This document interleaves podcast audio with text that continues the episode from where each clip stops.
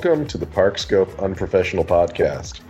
I am hosting, even though Joe is on the call, because I'm in better physical condition. Yes, Joining me, Alan, is Joe.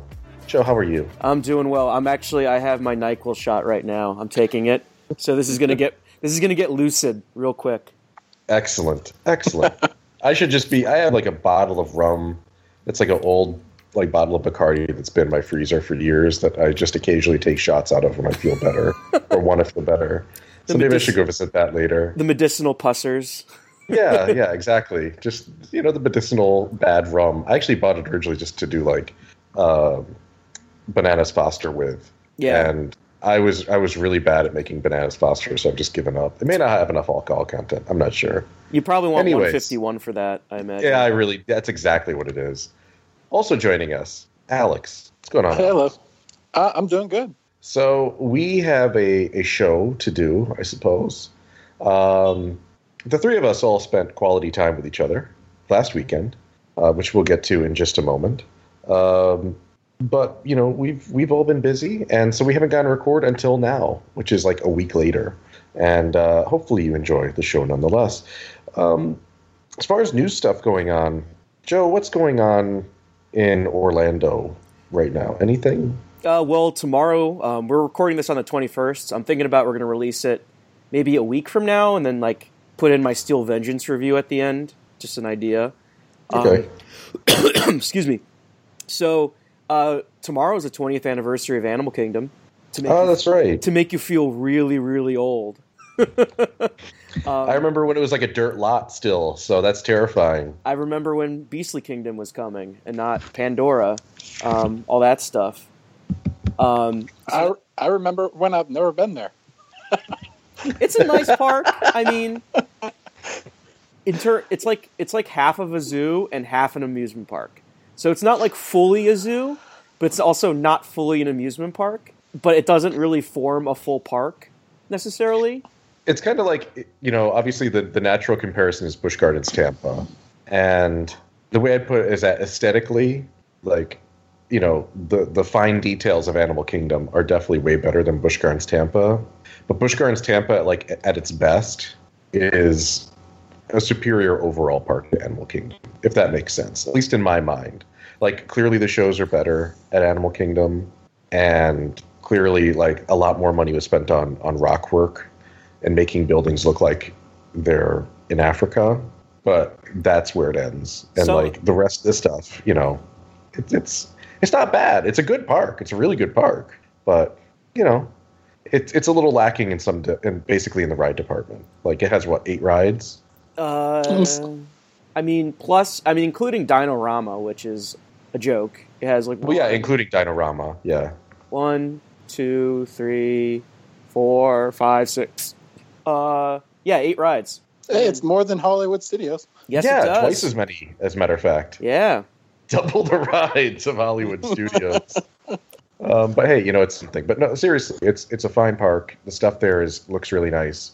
Um, I, I really want to get there. It's just I've been waiting to like I, I want to do an annual pass at some point in my life, and I just didn't want to spend the extra hundred and something dollars when I know I'm going to spend big bucks on an annual pass. So I can't wait to go because like I've been wanting to ride Everest since you know it was announced. So I can't wait Everest to have- is a thing. I, I can't wait to have a discussion about Everest with you, Alex. You have Oh, no idea. Good or bad? clue. Um, Bad. Mark Rose Mark Rosenzweig calls it the hundred million dollar Zyklon. okay. it looks fun. I don't. I'll probably like it. It's uh, not bad. Don't get me wrong. Like I, I don't want to say that it's a bad ride. It's just like I'm excited. yeah, yeah. Whenever It's, that it's fine. happens. Yeah, just you'll Whenever love it it. happens. the You'll enjoy it. it's, yeah. it's helixes. I mean, besides the one drop you see, it's just helixes. That's the problem. Like, it's got cool things going on though. Otherwise, I, I mean, yeah, Yeah, we're not saying it's bad. It's just you know, it's helixes. but there, but there's really- also a certain level of Disney fandom that sees a large hill and thinks it's the end all be all of roller coasters. When it's oh yeah, I know. Yeah, so I mean, it's fun. I I think it's one of the best queues in Orlando. I mean, there's tea in the queue. That's great.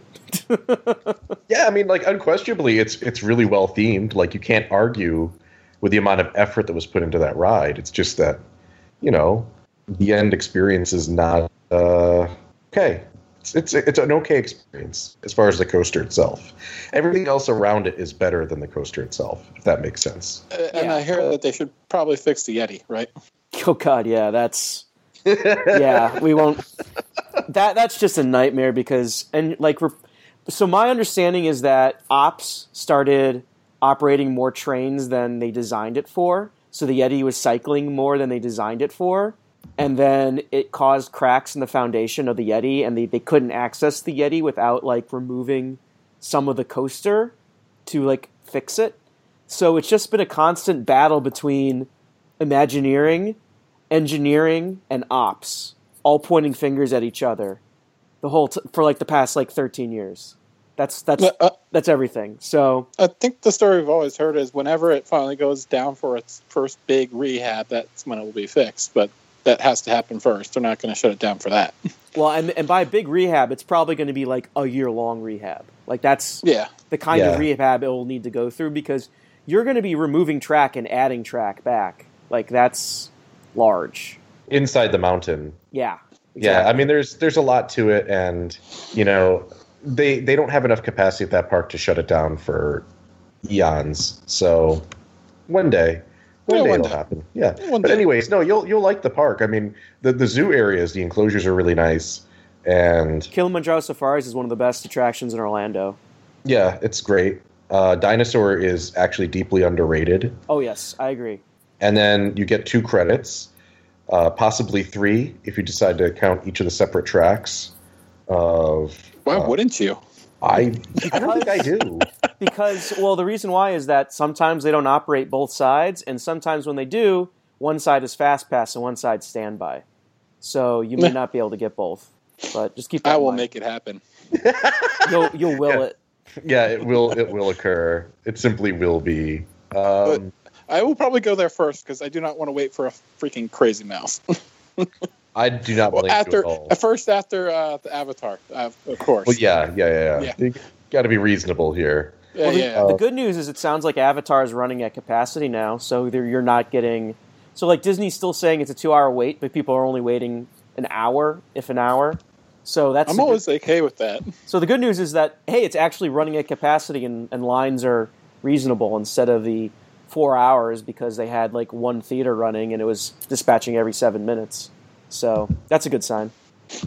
But yeah, yeah, no, I mean, it's it's a good park. I mean, uh, I'm glad that it's um, it never closed down. That's good.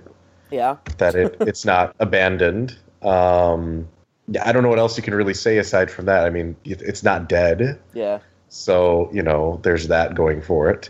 Um, and uh, they did build more stuff eventually. So there's also that. That's good. Well, everyone's always going to complain when a new park opens. It takes time. It does. I mean, it's tough to get a whole like actualized park at one time, especially you know like with Disney. I guess with Yeah. Disney Sea, you can sit there and say like, look at what they've okay, added. that one they Disney did it right. yeah, yeah. I mean, like what they've only added um, what one ride really since then, and kind of pseudo replaced another one by just changing the video. hmm So you know that was that was kind of done adequately. Probably a lot of the, the Chinese parks too. Like you can sit there and say like, yeah, they opened up with a billion rides. Oh, there's that park that's opening in Turkey with like 20 coasters. There's that one too. if it ever opens, right? If it ever opens, that's the yeah. best story. I love that park. It's so bad that somebody Oh God, would actually like- do that. It's like the worst production models you would ever want. It says it's opening on the 23rd of April on our CDB, so it opens Monday. Interesting. Okay. That's well. So there, there's there's there's a news piece for us. Let's talk about Anka Park. I, I feel like I know. I think we both know someone who is going to be going there like immediately, don't we? Well, I don't personally know him. You've met him once. Yeah, I've met him a couple times. I'm Right. sure that I'm sure our, our uh, my good friend, not my good friend, but uh, but Richard Bannister is going to be there. Yeah, they're building 17 roller coasters. Seven. Please go down the list. Go down the list for Joe. He's Yeah, let's talk- this. Let's talk about Okay. the coasters that they're getting. So Joe, coaster this is- number one This is fantastic. Okay. It's called Altini Medini. Uh, it's a figure eight. It's Turkish for gold mine. Okay. That's all that that's all that's known about. It's a family coaster. Okay. Then they have a Zierer Force 190. Uh, that's a pretty meaningless statement, but basically Air Grover at Busch Gardens, Tampa. Okay. They're getting that. It's going to be called something in, in Turkish I can't pronounce. Then there's Elma Kurdu, which is a wacky worm. Okay. Then there's a Gerdap. what a great name. which is which is an interpark Wildwind. Uh, the Wild the Wildwind is so bad that when Rye built one, they did G-force testing on it, and it had a lateral jolt of four Gs. Oh, jeez. So it just never opened. Like they took it down after they built it and then sold it, and it went to the Philippines. Then After wait, after Jolly Roger, I think tried after Jolly, Roger, yeah, yeah, it went to to Maryland, and then they didn't open it either because they also realized it was incredibly dangerous, and then it got sent to the Philippines, and and the poor Filipinos. It's probably why they now have a fascist leader. Like too many of them wrote it. It caused caused actual brain damage, and and now they've they've elected an awful human being. Um, the next coaster is called Mouse Coaster, which is a copy of the Zamperla slash Reverchon spinning mouse, much like um, Primeval Whirl, hmm except it's made by Levent Luna Park, a Turkish ride company. Sure. Uh, okay. Then, oh, it gets better. Then we have Beijing Xiolabi Amusement Equipment's Magic Roller Coaster, which is a knockoff of the Skyloop roller coasters Oh that dear. were built, uh, like at Magic. Was it Magic? Uh, Magic Springs has one. Who built that ride? Do you remember, Alex? Marshawn. Marshawn. Yeah, that's right. So it's a knockoff of a of like a busted ride already, uh, and it, now it's made by a Chinese company. Then we've got Space Trip, which is literally the same name as the production model called Space Trip, Okay. which is which is just like a really weird looking wild mouse style coaster. Then we have then there's a bunch of coasters where they don't have a name yet. Uh, they have a 10 inversion roller coaster from Intamin, which is basically a copy of. It's very similar. I shouldn't say it's a total copy, but it's, it's very similar to Colossus at Thorpe Park. Yeah. Yeah, they just changed the drop to a straight drop from a straight drop to a curving drop. Yeah, it's it's not very different. Uh, something called Cable lift instead of a chain lift. But that's some- probably the best coaster in the park, I'd think. Yeah, there's there's a strong possibility that that's the best Yeah. coaster in the park. Uh, there's something called Air Force Indoor, uh, and then there's Air Force, both of which are listed as family coasters. Uh, One of them, one of them is a is a Zamperla Air Force coaster. So we'll put one inside and we'll put one outside. yeah, I think so. I think it's exactly what it is. It's kind of like an arrow suspended, but it looks like it's for babies. Yeah, it's like the same ride system as like what Knoebels has right near the sky ride. Yeah, yeah, But which on- is which is a, a small children's. Yeah, it's really small. Then this is the best part. This is the best one. I'm going to save that for last. Actually, I'm skipping. Oh, skipping I over know what you're one. talking about. I cannot wait. I'm coming back to that one. Next, we have we have ESC 535, which is just again that's just the model number. Uh-huh. Uh, Who's from- who is this? it's a it's a Zierer uh, 535, which is a kids coaster basically. Okay, another one of them. No, it's Okay. it's actually like a junior coaster. It's it's slightly bigger than that. Um, it's like look, actually, it's seventy feet tall. Wow, that's impressive. It's it's another it's Yeah, another it's pretty production big for Zierer. Yeah. Um, Most of the coasters don't peak above 50 feet. then they have a copy of the Australian Jet Rescue ride from Intamin, which is basically, uh, you know, think of like the Tron coaster, but fully outdoors. Yeah, another good one. Yeah. So they have that. Then they have this is this is a long list here. I mean, there's 17 coasters on the list. You know, uh, they have a Volare Oh, yes. Zamperla. Oh, yes. They have it's listed as unknown loop coaster 395. Okay. which is another IE Park loop coaster, the only one that's ever been built. IE Park's rides are universally horrible, so that will be bad. Wasn't the only one that was built the one that fell into the ocean? Um, about- or was that Tentacle Park? yeah, you're thinking of you're probably thinking of te- maybe it's IE Park that fell into the I ocean. forget. Yeah, you know which one I'm talking about, the one at Funtown Pier. Yeah, yeah, yeah. No, That no, no, thing that was was, terrible. no, no, no, no. You know what? That was um, that's a copy. It's probably a copy of that because IE Park. No, IE Park didn't buy that stuff. Interpark did. So it could be an IE Park ripoff of an Interpark copy of a Pinfari Looper. Okay. Then we've got then there's one that's just listed as unknown family in version zero, unknown Power Mouse, which is a Fabbri uh, spinning mouse, Oh dear. and then the creme de la creme, Oh The- yes. the pinnacle Oh, oh. my. of all that is bad that has ever been built.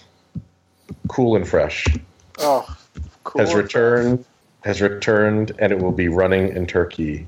I think I've mentioned it on the podcast before, and I will implore anyone out there currently listening that go on YouTube, put in the words "cool" and "fresh" with the with the and with the ampersand, and then you will see a video that shows you POV of what is quite possibly the worst roller coaster. Oh yes, I know. The, yeah, yeah. Yeah, ever designed, conceived, etc. Like nothing about it was good.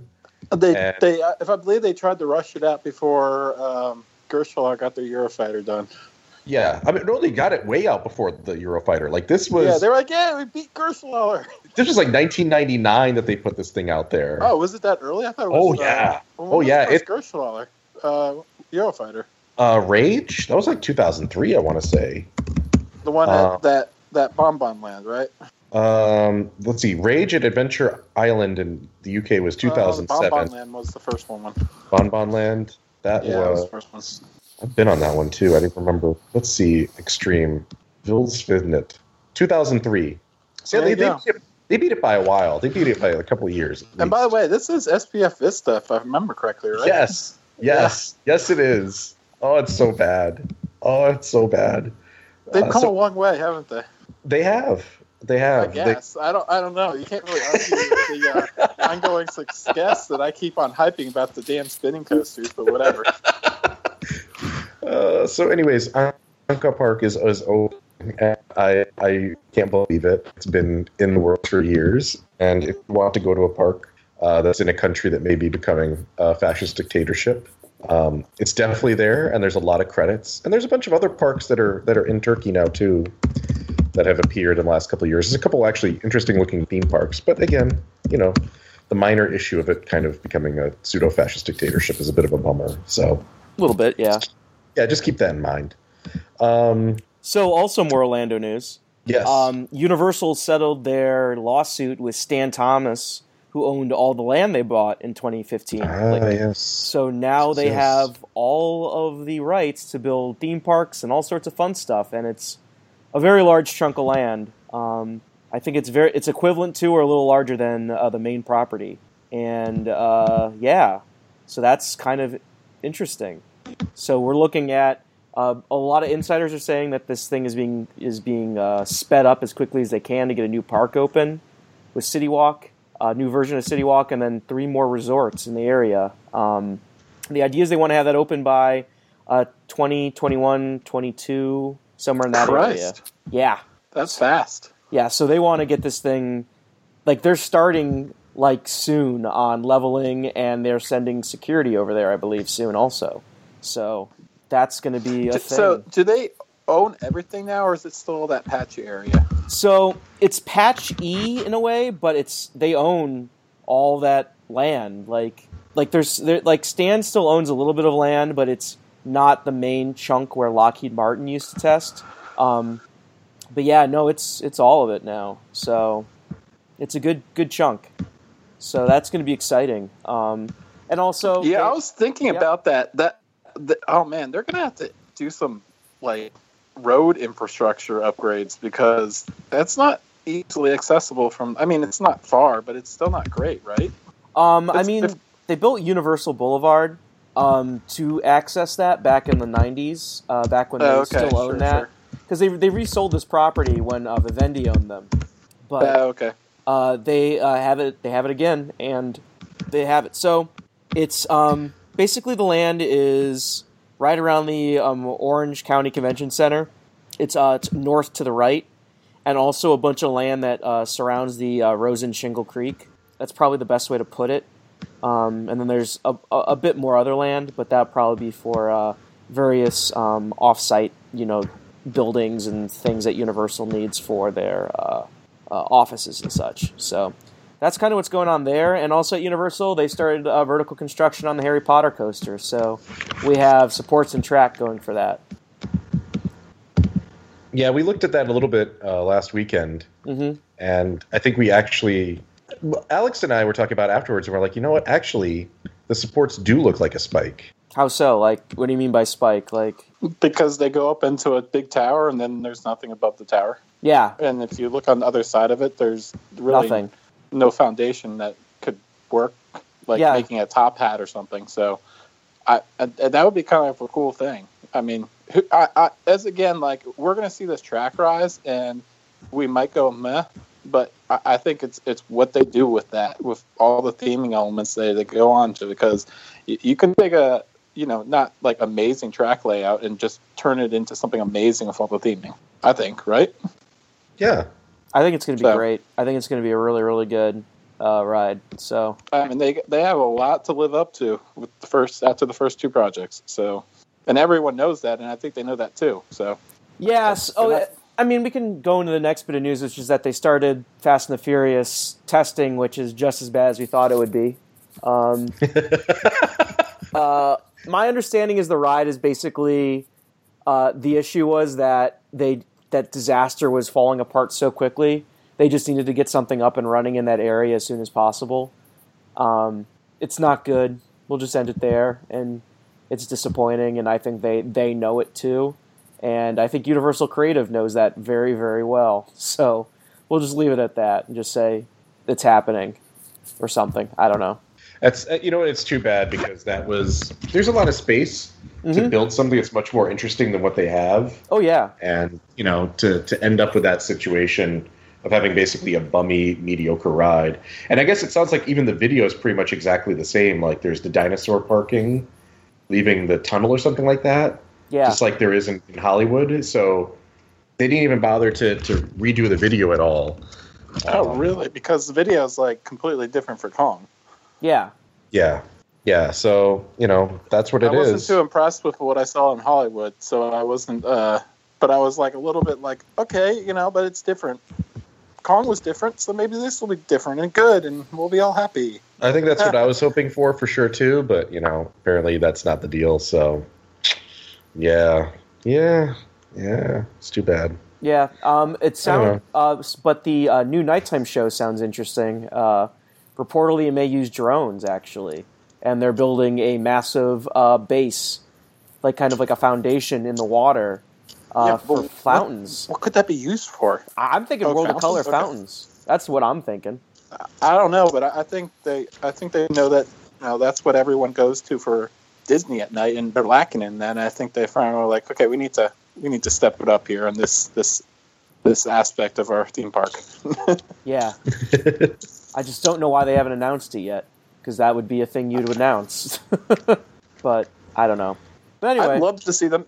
Can I just say one thing? I'd love to see them do it in you know in um, Islands of Adventure because there's all those freaking walkways that never no one ever goes down. Like I've explored them because they're just fun, but like they, they like scream a nighttime show in the middle of that park.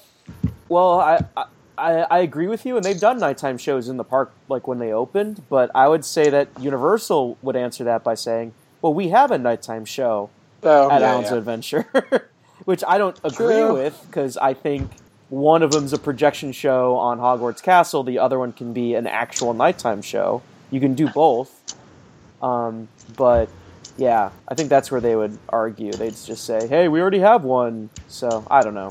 It's just it's Universal being Universal. They get weird about stuff, and then you know, whatever.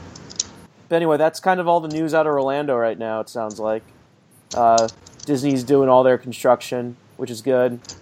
But that's about it, really. Yeah, I mean, you know what? Um, it, it's. I'm trying to think how how to word this. I think the thing is like, you know, it's it's tough to slam Universal for having done kind of a bummy attraction in this case with uh, with what they did with Fast and the Furious there because for the most part everything else they've done has been really decent. Um, it's, it's tough to be really mad at Kong. I mean, if you want to be upset about um, the Jimmy Fallon ride, you know that's weird but you know i suppose that's okay But you know, they've built so many really high quality big attractions in the last 10 years that you know, they're allowed a couple of mediocre ones too. Yeah, Uh, it's got good capacity, so there's that. Yeah, yeah, it's going to take people are going to go ride it and probably a couple people will actually enjoy it, you know. Um maybe even I will. Maybe I'm just being really down on it and I'll get on it and be like, "Yeah, that was that was pretty decent." Um I don't expect that necessarily, but it's possible. Weirder things have happened. Uh, what I do know is that we are in a position now that pretty much the only backstage tour type ride, like disaster, you know, catastrophe canyon type thing that exists. Well, you've got the Hollywood uh, tram, which still Mhm. exists. The one in Paris has been shut down, right? Or are they gonna shut it down? Uh, I forget. Or it's happening, I think. It's happening. Yeah, we know it's going away if it hasn't gone away already. And then there's the really bad dark ride in Gatlinburg, and that's what we've got. So, so yeah, the earthquake dark ride in Gatlinburg, which is fantastic for all the wrong reasons. But then you have Movie Park in Italy with all the ripoffs. Yeah, movie. Yeah, yeah that, well, that park has. It doesn't really have like a backstage tour ride anymore. Like it has this. They they kind of transformed. I guess what would have been that kind of attraction into this thing called Magma 2.0. So it has like a whole story about like geothermal energy, and I think there may have been someone in, with guns trying to get involved. It was really good though. It was it was super awesome. That park's the best park because it has like actual danger. Like you you're in an actual jet boat being driven by somebody, and if they screw up, like you end up in like the 19th row of the stunt stadium. Like, it's so good. It's so good. I love that park. But anyways, um, as far as like regional park items, um, trying to think here. You know, we we talked briefly uh, where you'd sent some stuff to me just beforehand, Joe, on the new America's Fun Park opening in Branson.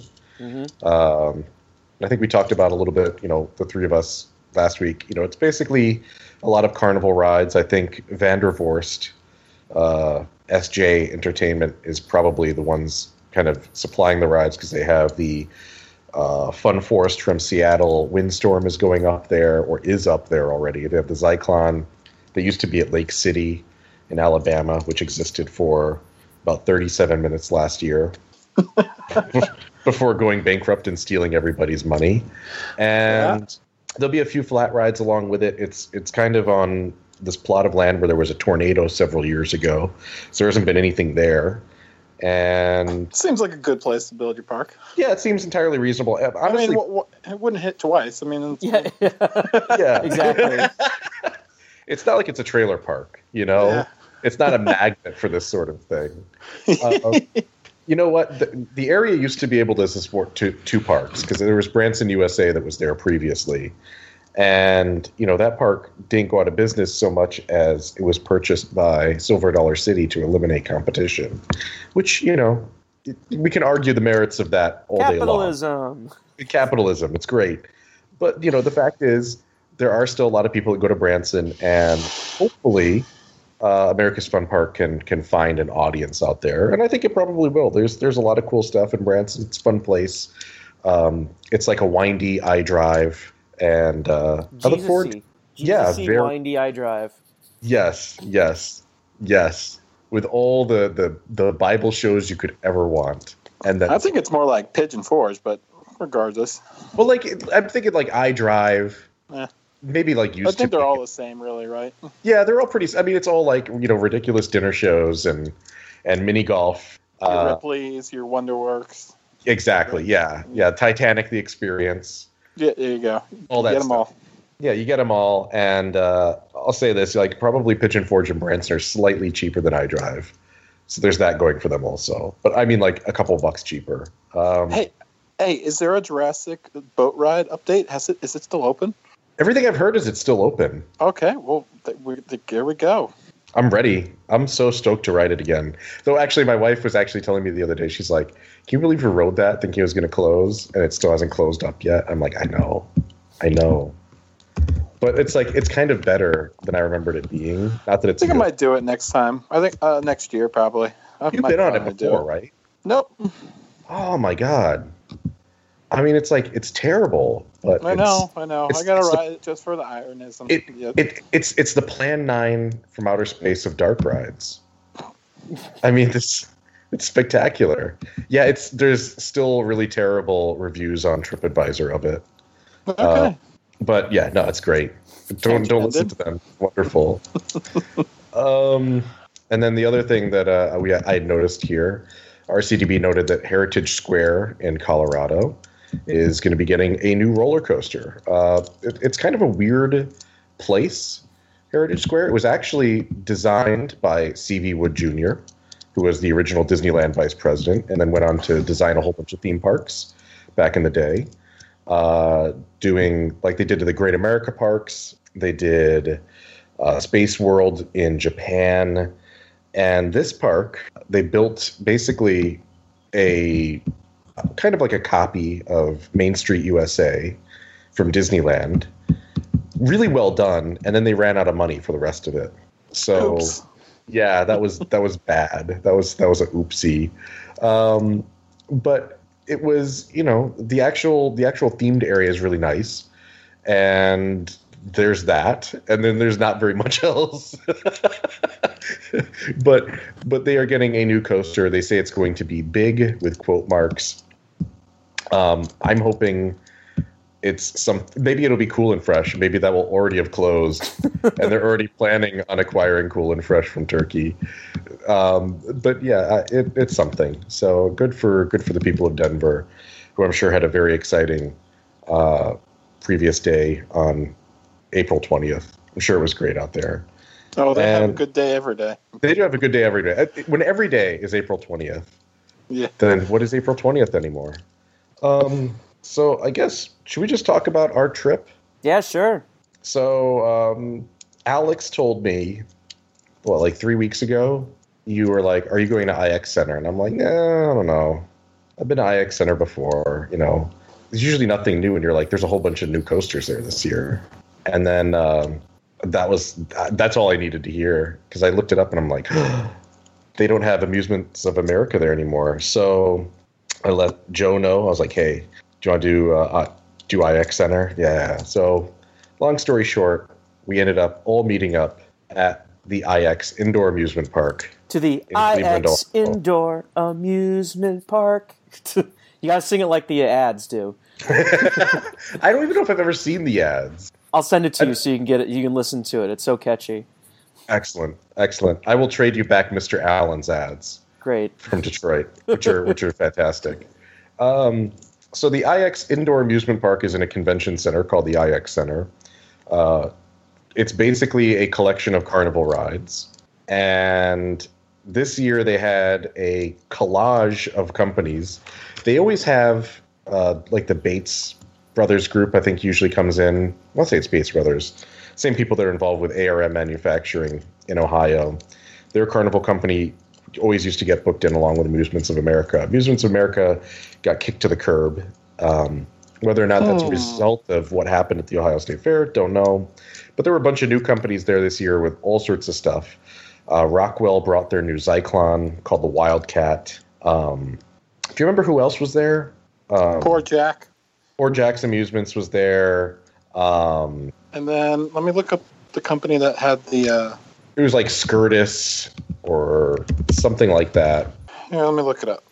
And they had they had the spinning coaster, which we'll get to in a minute because it was That's what I'm looking up. Uh, that was done by. Oh God, how do you pronounce that?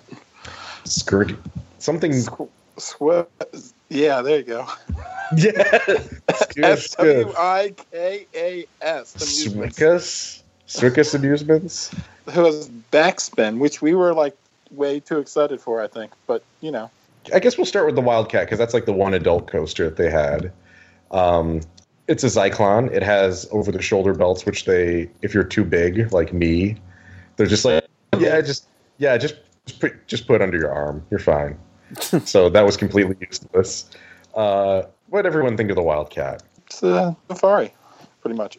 Yeah, Joe, Yeah, it's good. It's fine. You know, it's there.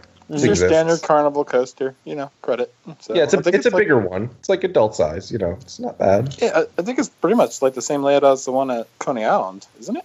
Coney Island has a cyclone. Oh, you mean the one that's at uh, Coney Island, Cincinnati? Cincinnati. Sorry. It's. yeah. it- I think it's slightly different, Okay. but I mean it's. It's it's it's generally the same as most of the Pinfari ones. That one's the SDC model, the one that's at Coney Island, Cincinnati. Didn't we have that no, discussion? no, no, no, that was Daniel Pinfari. That's from Pinfari. Okay. Yeah, Maybe it is. It's not Pinfari technically. It's Daniel Pinfari, who is the son or grandson of the original owner of Pinfari after they went out of business. Okay. Gotcha. Anyways, That's right. yeah, he still DP makes rides. DPV, right? That's or no? Yep. Was that what it was? Yeah. Yep, yep. Anyways, um, so it was a ride. Then there was Backspin, which broke down multiple times on us attempting to ride it.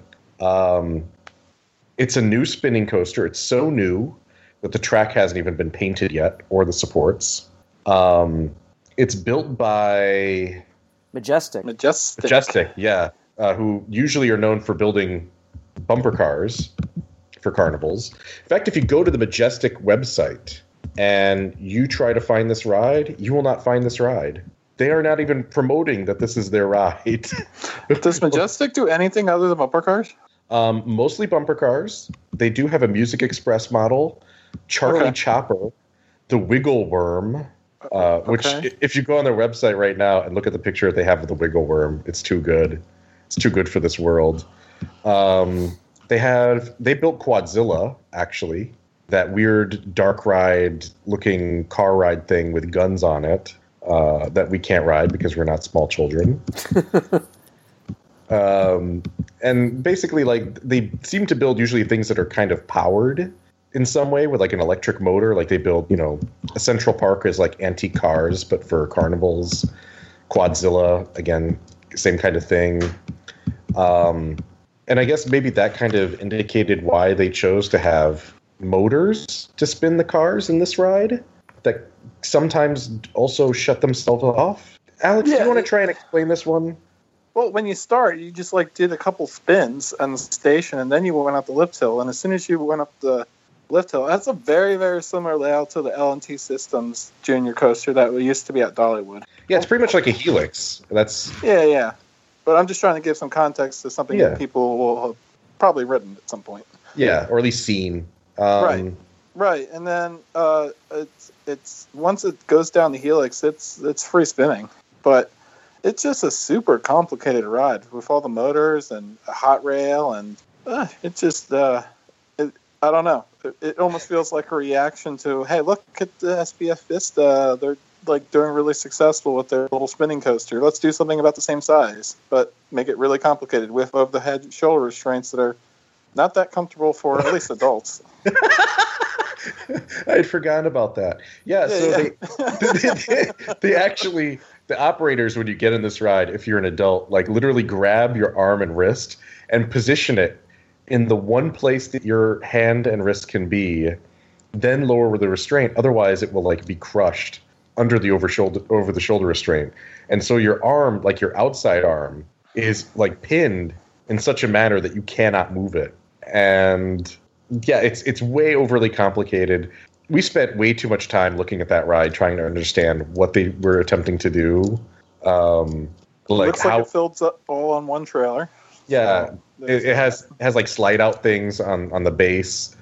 Um, I mean, there's some really cool stuff that they did with it in terms of like how they integrate, you know, where the wiring goes and where you put your flag stands on and the rest of it. But like as far as the ride itself, like it breaks down a lot because it's way complicated. Like there's way too many moving parts, and um, Where at the SBF Visa, it's it's unlock and lock and uh, send, and it's it's just way simpler. And I don't know. So I don't I don't think we'll see many of these. yeah, I I would not be surprised if I never see another one in my life. Oh, Um, well, I wouldn't go that far, but you know. It's possible. It's possible. G-Force. Speaking of rides that we'll probably never see again. Oh I boy. love this thing. I love this thing.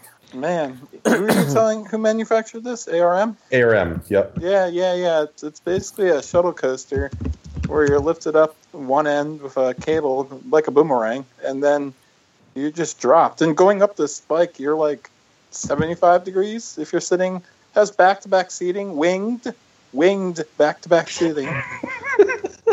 so, so technically, it's a wing coaster as well.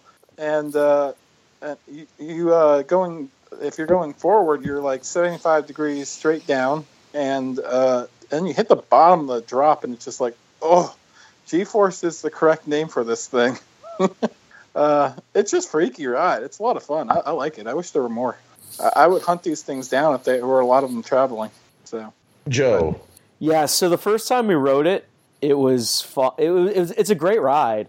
First time we rode it, it was it was you know like yay, and then the second time looking straight down that got to me real bad. yeah, it's, so and then it's it, it's such a thrilling ride. Like I I had ridden it before, and I remember being like, this is a really bizarre thing for this to exist. And now like now that I rode it in like different seats in different areas, I I have way more appreciation for it. Yeah, I mean, for my thing is just like it's just so bizarre. It's it's such a weird attraction and how it's just traveling and how how it uses you know air pressure to lock in all the uh, lock in all the harnesses, so they always have to have like a generator, an air compressor on the side of the thing. It's just, it's just like a was it like a craftsman air like uh yeah. yeah. Yes it was. It was just like sitting there and and you can see the way that they have all the rubber tubing like running on the chassis, like on the frame of the ride. Gotta give them credit though; it's really neatly done, though. It is, yeah. I mean, I'm not saying it's bad. It's just it's when you see video or pictures of it, you're just like, wow, I, wow. Uh, I'm just I've I've always been speechless, just staring at it. It's man, and, and I gotta say, I would wonder how much that train weighs because it looks like a beast.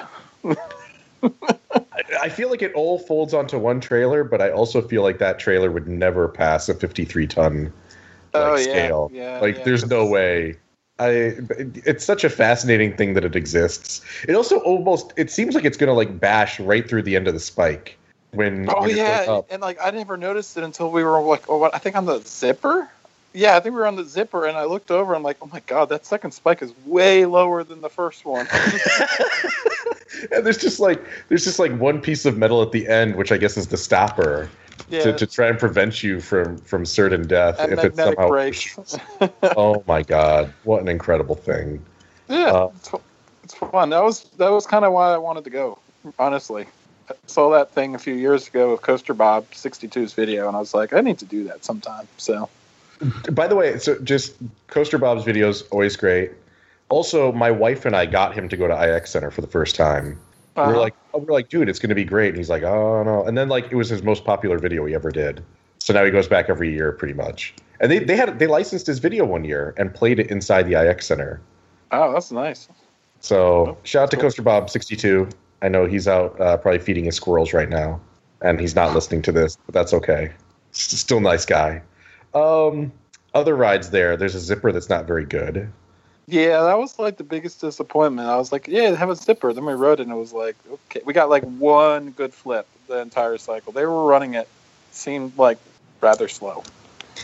Um, what else did did we got anything else with you? Well, you guys rode the the zip line. You and Alex when I got there. Yeah. Yeah, so they have a portable soaring eagle zip line. Yeah, that was fun. I mean, the scariest part of it was seeing part of the ceiling supports welded out. Like, just they kind of just just removed part of it to so it doesn't. Yeah, just took a cutting torch and said, uh, "Well, this is in the way. Uh, should be okay, right?" Sure. Yeah. so it's weird. only one. Um, what else did we uh, did we do on Saturday? Saw a dolphin show. Or no, no, sea lion show. Sea lion show. Sorry. Uh, yeah, I had a fun. I had a pretzel. Uh, we went on the um, the Ferris wheel. One of two Ferris wheels, but yes. Yeah. The the permanent Ferris wheel that goes out the the, the roof of the building. Mm-hmm. Yeah, it's, that was uh, cool. Yeah, no, it's it's interesting. I feel like the platform of that Ferris wheel is super super tall too. It is. Like, yeah. Like if you didn't have that platform, it would not go above the. Oh, and uh, you and I did Vertigo, Alex, the uh, ARM spinning swing ride indoors. Yeah, I think I've, I've done those before at other carnivals. I think. they're fun. But that, that the most the most amazing thing about that carnival is just like you just enter and it's like it's carnival inside a convention center. This is weird. and it's just some of the rides. It's just like they're like they're strategically placed just so they fit. Probably for two reasons: for when they're operating and when they're being installed. hmm Uh, to you know fit in the uh, ceiling. Like that vertigo had to be perfectly centered between two of the support trusses, or it, it- the swings would have hit them. And also the top of it was like mere inches from the roof. So that was fun. So It was interesting. Like even going on it, you know, it it's it's not like it's the greatest ride of the universe or anything like that, but it's kind of interesting to be indoors on a 70 foot tower swing, and you're kind of like looping kind of nearish to the supports yeah, as you're spinning around. It's definitely not the usual visual for that ride.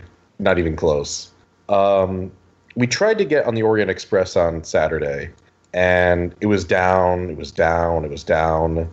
And We're not sure if it was down or if they just decided to take a really long lunch break. Yeah, they could have.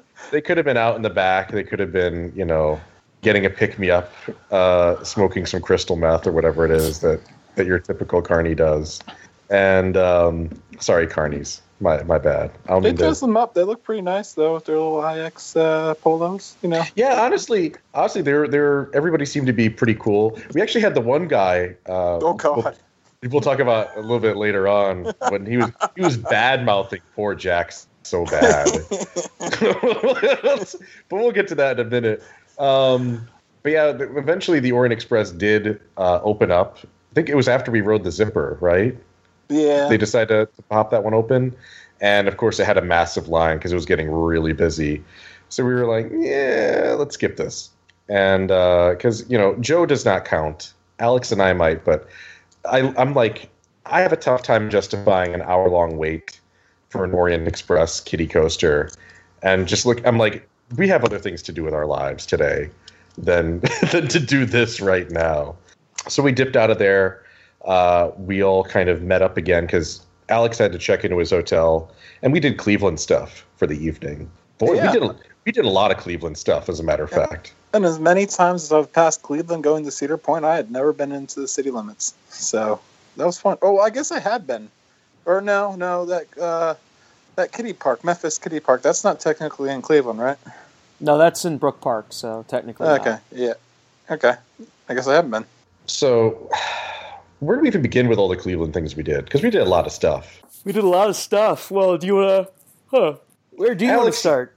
Alex, you as as the Cleveland newbie, you talk.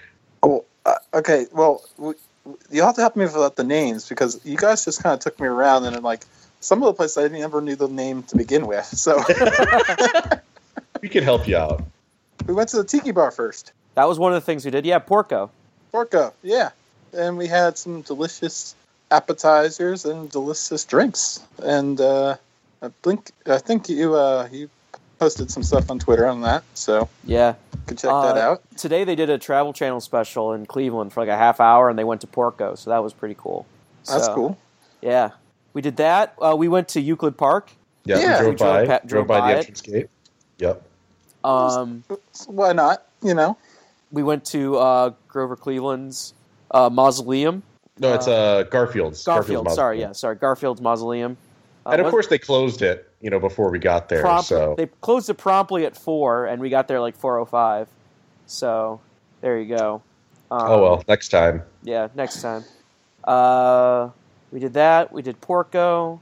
What else did we do, Alan? I'm trying to remember.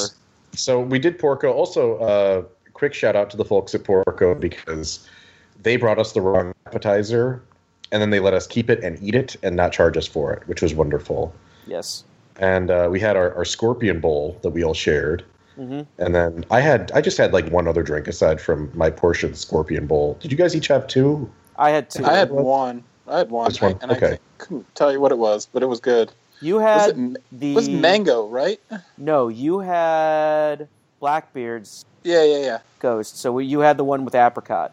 No, I did not have apricot. I think I had mango. Uh, Regardless, whatever it was, it was good. Yeah, it was awesome. Yeah, we had a good time for Who sure. remembers the first drink? Come on. yeah. there were so many, um, which was which is one of the the issues later. Um, so we did Porco's. Then we went to downtown after we did. Uh, we got past through Case Western, did the, the Euclid uh, Euclid Beach gates. Uh, downtown, we did a quick walk around. Uh, checked out a bunch of different stuff. Went to a couple different shops. Like we went to that one candy store Yeah. in downtown. God. To the Cleveland shop. the candy store. Oh, god, yeah. probably- We uh, where we accidentally dumped over a whole bunch of bottles in the fridge I and just had to thinking run about out. it though. They had their their their racks don't have like holders, like rows of holders. It's just on like like what like what you would see in your like kitchen, uh, your kitchen um, Yeah. fridge. They're just So, like, racks. they weren't any hole. Yeah, Yeah. So if you knock one over, like they're all gonna go over. Which I think. I mean, I, I can't be the only one that's ever done that. No, no. I mean, there was one that was kind of like I think it might have been hanging a little bit. Like if you open the door, Yeah. it was going to drop. but I knocked one over, and I was like, okay, I can fix this. And then I thought, wait, no, I cannot. And then I'll- then I'll it just leave it, I'm just got way worse. I need an then we just- adult. I need an adult. Um, we ended On up eating. retrospect, I probably been should have been like, I, I just spilled, I just knocked over some of the sodas. Uh, I didn't want to make it worse. But no, that would have been But- that would have been that would have been the normal thing to do. Yeah, or, instead or I the just ran. responsible thing. Yeah, we just ran. Um, Well, five seconds early, you knocked a candy thing over off of a, a, a rack from the top. that's true. shelf. Yeah, yeah, I did do that. That was my bad. Um, then we like Joe got interviewed Yeah, Yeah, that you was weird. somebody's documentary film, and then a very drunk woman who I think was upset that she wasn't able to watch the Indians play uh, made sure to, to bomb it. That was good. And it's funny, we weren't even paying attention. And like five seconds before that happened, I was like, I feel like we should listen to this for a second. And then that happened. She's like, LeBron's the best. Gonna f and win. And we're like, Oh, thank you very much. We appreciate your your input. Yes. Uh, we ended up eating at the Greenhouse Tavern, Fantastic. uh, which was super good. And uh, I felt bad for Alex because Alex chose poorly. I did pour, I choose I mean, it was it's it looked good. It was just a very small portion. I was okay with that because then you guys, with your ginormous portions, uh, helped me out a little bit. Yeah, we're like, Yeah, we felt bad, so here, have some of my duck. yeah. And I was like, Yeah. here's like eight ounces of, of pork because I have like 37 other ones to eat. You got a pork chop and apple pie. I, I got no, no, no. I got a pork chop, and it came with with uh, roast. Oh, There was like a, there was like the pork chop was on top. Then they had the pork roast underneath it, and then there was the apple pie and also scrapple. yeah. So it wasn't like you got pork chop. They they take the plate, and then they give you apple pie. The apple pie was part of the dinner. Yeah, yeah, exactly. And it was great. It was fantastic. The duck was Uh, fantastic. Everything was great. Then we got dessert across the street, Butcher and Over at- Brewer. Butcher and Brewer. Where was that? Butcher and Brewer, What's it- right across the street. Okay, that's the one place I had no idea the name of. Yeah, that's a really cool place. They make all their meats in house, and they uh, uh, they have really good beer, and they also that's the that's the place that also makes their uh, homemade corn dogs that are for appetizers that are really good.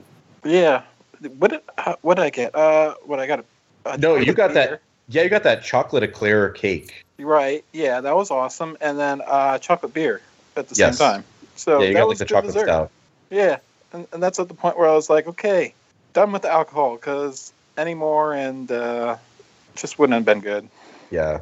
Um, I had to be the responsible adult, so I was getting like I had no alcohol at Greenhouse Tavern.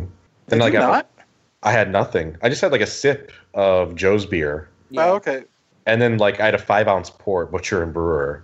Oh, So I'm by the like- way, that that beer that was amazing over at the greenhouse. Which uh, I'm looking at it. the Rollerblade. description. Yes, rollerblade. Sip up the neon. One sniff, and you'll be painted in a animal print spandex and sporting a side side pony tail. Yeah, And that's just the guys. that that description is amazing. yeah. Who So- farted makes the best beers, and Rollerblade is delicious. But yeah, So we I'm went. sorry, Yeah, Alan. no, no, it's fine. It's fine. No, we had a great time. That was that was an excellent meal. Like that was outrageously good. That was one of the best meals I've had in Cleveland, up there with uh, Mabel's and Lola. I've All, been there for all two conven- thirds of those restaurants. Yeah, all conveniently on the same street. Yeah, like within feet of one another. It's Yeah. great. Yes. Um, we ended up going to Super Electric Pinball Parlor for a little bit afterwards. Yes, it was that was nice. I like that place. Uh, unfortunately, the one that you still you showed me the list at one of the previous locations, and I was like, "Oh shit!" They have um, Orbitor One, which is like a super weird pinball table. It's like the only one they've ever created. Instead of having a flat playfield, uh, it has uh, it's like I don't know. It's clear, poly, whatever. It it's clear and it's uh, it's got a dip in the middle of it, and then the spinners instead of being like jet bumpers where you hit it and then it hits you back, the spinners just spin. So when you hit them, it just like flies all over the place. But we get there and I go there and we're like, oh, it's broken. Yeah, it was down for maintenance. Yeah. Uh, it it Oriented Express it, itself, so uh, we still had plenty of other tables to play, which was good. Um, yeah, it was it was good. It was tiny, but it was also it was a lot different than any other pinball place I've been to, where they really they really focus on the atmosphere and the decor and the experience. It, it's it's a little bit more than just pinball. Yeah, Yeah. they have like they have they have popcorn for sale. Um, I was And, reading like- some Nintendo powers. Yeah, did that. yeah, it's it's a cool place. It's it's more of a very chill place, and like I went in, and I paid five bucks. I got to play pinball for probably like thirty or forty five minutes. Like I was pretty happy. Like my life was all right. Yeah, and they had pinball. They had pins from like all generations, stuff from you know electric, mechanical, and stuff that just came out within the last year. So Stuff that came out like within the last month because they had Iron Maiden already. Okay, I, I I just didn't know how recently it was. I knew it was like their newest one, but yeah. like like super new, like way way new, like yeah. So yeah, it was cool. Uh, we did that, and then we dropped over to Happy Dog, which is just Mm, down the street. Happy Dog. Happy dog. Unfortunately, unfortunately, across the street was uh, Brewnuts, and they were closed, which made me sad. Which is uh, the the donut and beer place across the street from, uh, yeah, the Electric Factory. But anyway, I think- sorry. Yeah, Hap- yeah, they closed at what like ten or eleven or something like that, right? yeah, like ten o'clock. and it was like midnight at this point. Something yeah, it was like pretty late. Uh, we ended up getting over to Happy Dog, and yeah, um, there was a band playing. There was a punk band playing that was fronted by a uh, drag queen. And they were was great. good. They were good, They were real good. and we ended up getting hot dogs, tots, and uh, more beer. I end up getting like something like like something incredibly mediocre, like you know, not Pabst, but something of that ilk, like Pabst or Stroh's or something like that. I think you got Stroh's. Wanna Yeah, I might got Stroh's. Um, and I got the uh, Michael Symon's favorite, which has crunchy peanut butter, electric neon green relish, and sriracha. And it was good. The problem is I ran out of room because I'd eaten so much food. I got halfway through it, and Joe's handing me like tater tots, and I'm just like, bro, there's no space left. like, the, the occupancy is full. Like, there is no more space. For, like, I even tried pooping just to free up more space in my abdomen, and there was there was nothing there was nothing to be done about it. Like, the stomach's like, that's it. This is this you're done. Game over, man. Game over. Game over. Uh, the the burger or the hot dog was good. Uh, what did you got? Like a chili dog, right, Alex? Yeah, chili dog with like two types of cheese, sh- shredded American cheese and white fondue. How was it? That was amazing. That was really good, and it was really good at soaping up the alcohol, so it made the next morning uh, fine. Yeah. So, yeah, not not for me, but for you guys, it worked out well.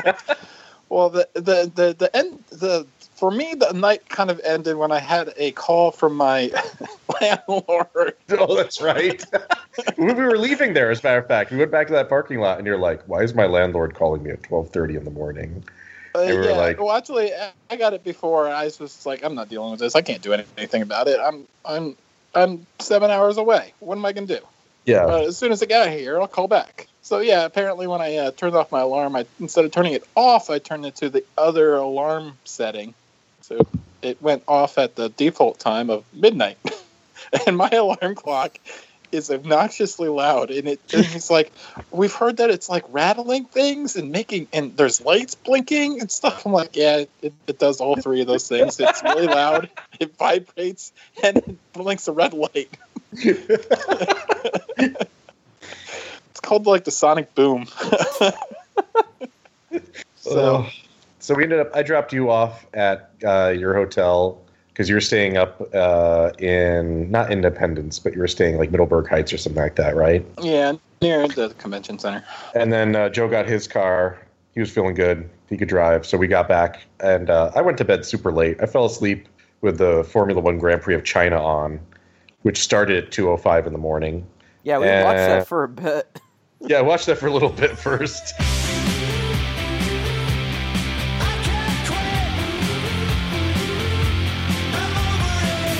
Let's just start. Well, I guess I'm recording at home and you guys are on the road. So it almost Yes, makes sir. more sense that you guys would be sounding like you're talking on a telephone. Yeah, exactly. So I'll just I'll go ahead and start. Sounds So good. it's the Park Scope Unprofessional Podcast. Hour and a half, hour and 15 minutes, quarter of an hour, three quarters of an hour, something along those lines. I'm Alan at Gods on Safari on Twitter, and I'm hosting because I am at home on my computer, and my microphone, which is probably not that good, is probably still better than the phone microphone that Alex and Joe are using right now in Joe's vehicle. Are you guys in Joe's vehicle or Alex's? We're in my car, Oh, okay.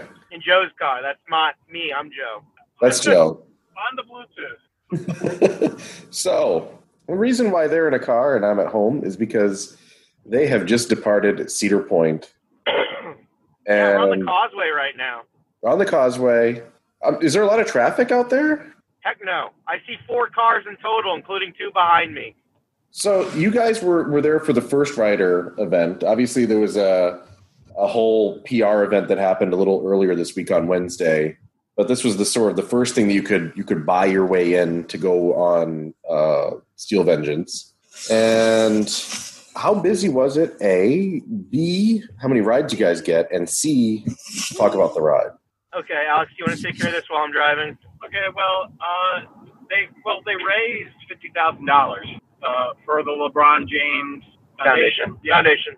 Uh, so uh, you know, what would you say? Three hundred people? Three to four hundred people. Yeah, yeah. Uh, we waited. Uh, the most we waited, we waited like an average of about twenty minutes or so each ride, and we got four rides on that, and then we took three rides of Maverick. All right, that's. I was expecting there to be like thousands of people, honestly, for this thing, which was another reason why I was like, yeah, I don't know about going to this. I feel like that, that's one crazy. Yeah, yeah, it's not. It was not that, which is great for you guys. Um, let's talk about the ride because that's what matters here. Um, where do you guys want to start talking about Steel Vengeance? Want to talk about the opening ceremony a little bit? Uh, there were fireworks. they I had saw that- fireworks. They had characters. Yeah, we got lots of self, or we didn't get selfies. We got lots of uh, group photos, and uh, most of the, some of that's on our Twitters. Yeah, so they had um, uh, Chess, Blackjack, and Digger, the three characters for Steel Vengeance, and they also had Lucy, Charlie Brown, and Snoopy in Western gear walking around, uh, which is good. And then they also had a band playing, uh, which is cool. And they had food the whole time. Like I expected them to like pack up the food at like eight o'clock, and it's like no, they had food all the way to like nine fifty p.m. And two vouchers a person for free beer. Yeah, that was Oh. cool. Oh man, that's a that's a pretty solid deal. Yeah. Um, and then in addition to that, uh, we got the um, uh, piece of Mean Streak uh, gift uh, with a with its own card, which is Oh, cool. excellent. And um, I think um, based on how everything looked, I wouldn't be surprised if they were off. They would. Um, they probably are going to start offering this in the uh, gift shop. I imagine. They were boxed professionally. They had cards in them.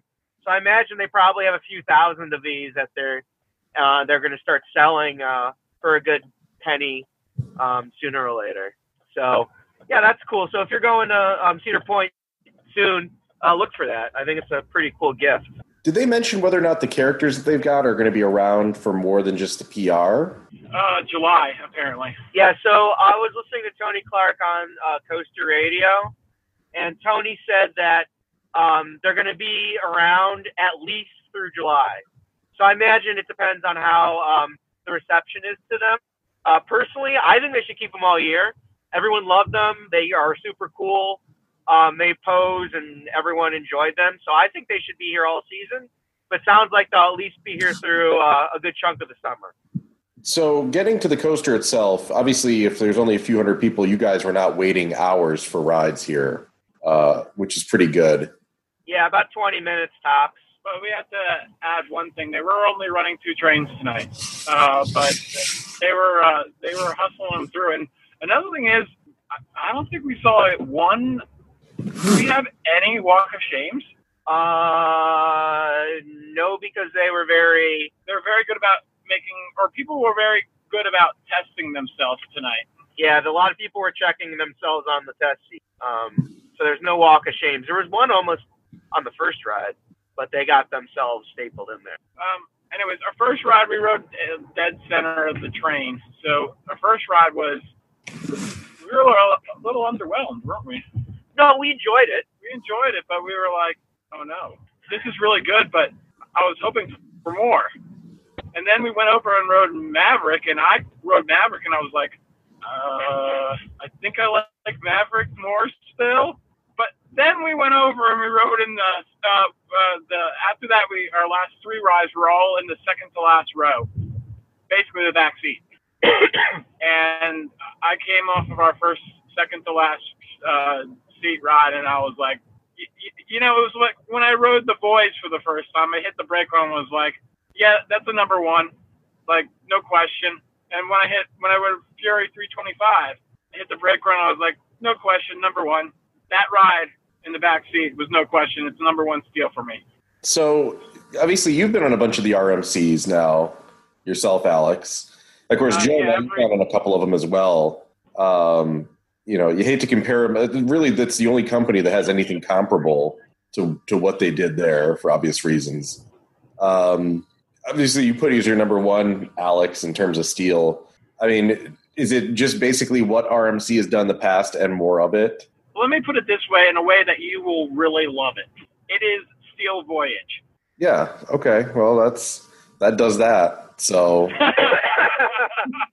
I don't. I don't really need to hear anything else at that stage. yeah, The only the only tragedy is that everybody else is going to realize that Steel Voyage, and either there's going to be people that are going to end up not liking it because it's just too much. I don't think it is. It's it's it's very intense, but it's at the same time it doesn't. It it. I, I know we keep bringing this up over and over again, but it, it doesn't storm chaser you. It, So it doesn't have like uh, this super painful airtime, basically. No, no, it's just it's it's there. It's intense. It's it's way more than uh, like a B and M hyper would give you. It's nowhere near what a B and M hyper. Would, it's or wait, I mean, it surpasses what a B and M hyper would give you. Um, it, it, it's strong, and and the thing about it, those drops are so long. The first two, I mean, the first drop is like, whew. that first drop is something else, man.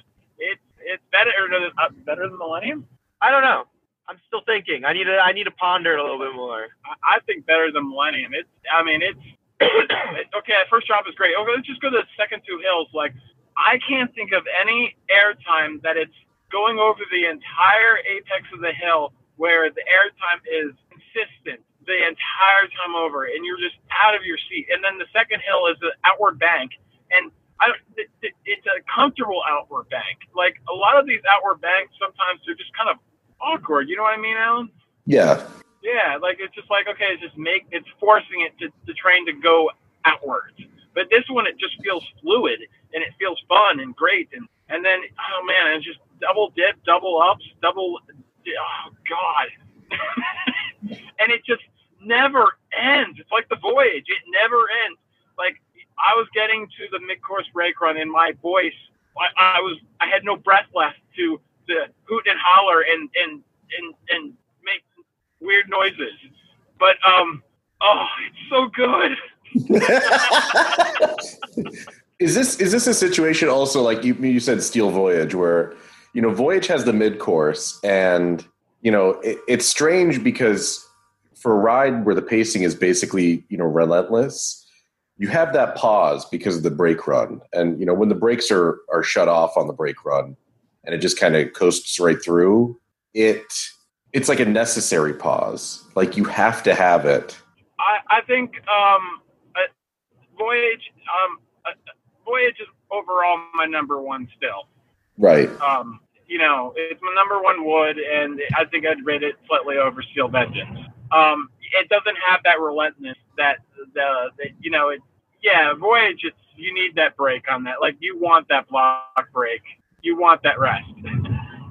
here it's here that that block brake. It's really long. First of all, it just feels like it goes forever on Steel Vengeance, and you're just waiting to get off of it. You're like, I, I don't want to be on this anymore. I want more ride.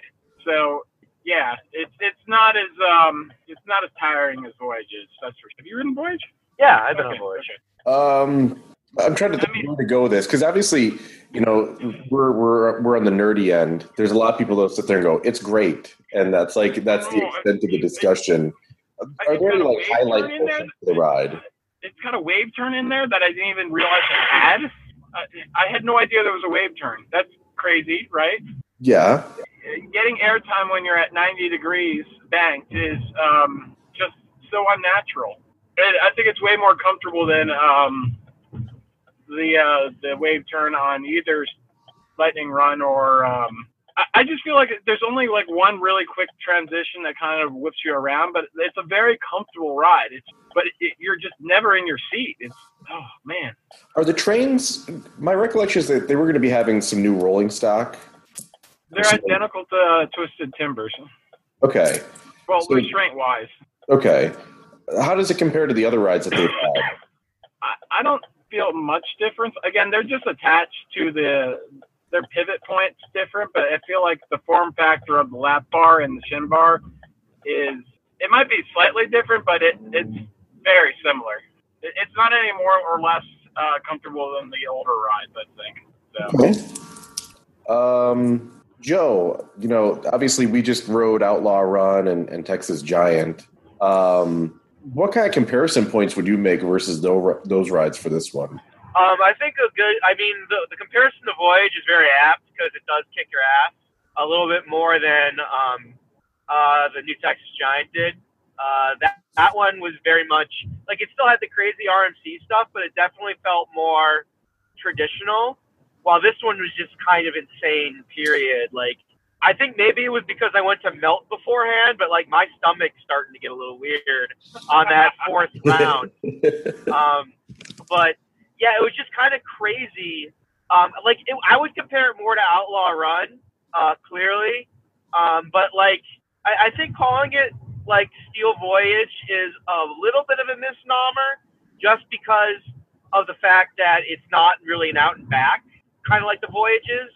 It's very much a bowl still. Um, so I'm not really. It's still something I'm thinking about. Um, so I don't know if I could say it's better than like the first shot for the Millennium Force because I need to go back on Millennium Force again and just think about it, and really compare the two. Um, I'm just, you know, I'm, I'm really just thinking about the ride a lot, and definitely the back is where you need to be on this. Well, Um, clearly, but we haven't ridden the front yet, so true. We have not been on the front. we don't know what that's like. but the guy, uh, the guy that rode in the front and then rode in the back, he, he said it was that was where it was to be, right? The back? Yeah, the guy that was in line with us. Yeah. Yeah, he said the back. So I think the back's the best, but we've only been in the middle of back, so whatever. Um, yeah, I, I would compare it more to Outlaw Run than New Texas Giant, um, especially because the inversions. Um, but man, the uh, all the shit inside the uh, in, in in the middle of the uh, the wood structure is just absolutely bonkers. Like it's absolutely insane. Um, I don't know what else to compare it to because you're hitting such overbank turns and inversions and, and head choppers and Oh, in the finale. My Yeah. God.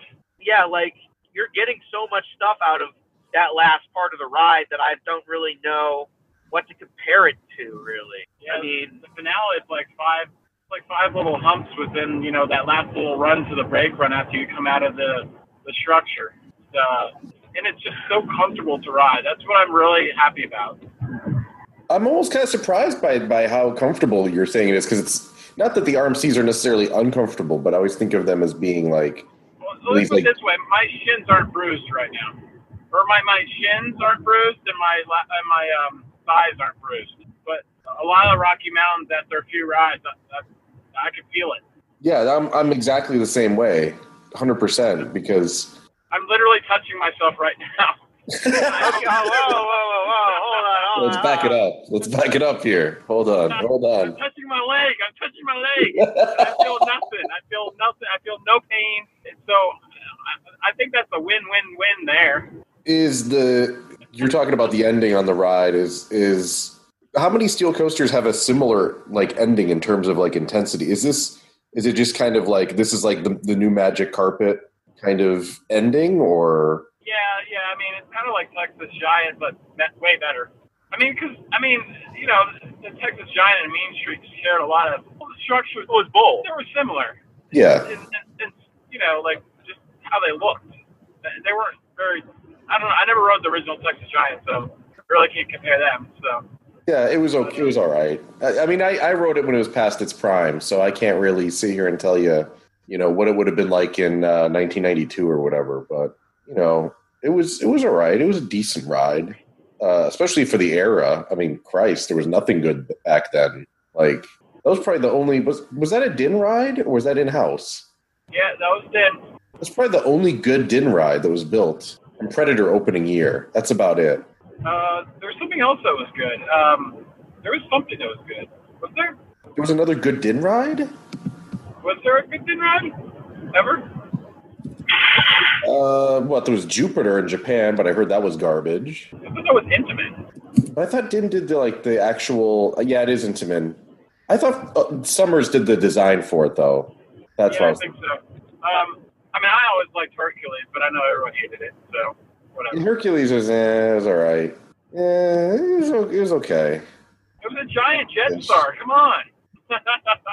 Actually, you know what? Dinn Corporation did Georgia Cyclone. So Oh yes, that's the one. I knew there was one that was good. God damn it! And they also did, they did also did Psyclone at Magic Mountain. I, you know what? I heard that Psyclone at Magic Mountain was actually good up until like there was an earthquake in '93 or so. But that was that's that may be an old rumor too. Anyways, back to the uh, like a like a uh, POV of when it was basically just finished construction, and it it did not look like it was very good from the beginning. It had trim brakes. It opened with trim brakes. oh geez, why? exactly. Well, it's Magic Mountain. That's why. Who are we kidding? Um, back back to Steel Vengeance and, and Cedar Point. So, Yeah, good things.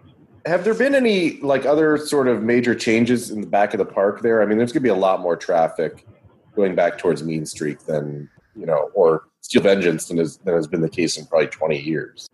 Uh, yeah. Um, so what they did was that uh, they rethemed some of the stuff there. So they got rid of that three point challenge thing and made it like a more like a more frontier like course basketball challenge thing.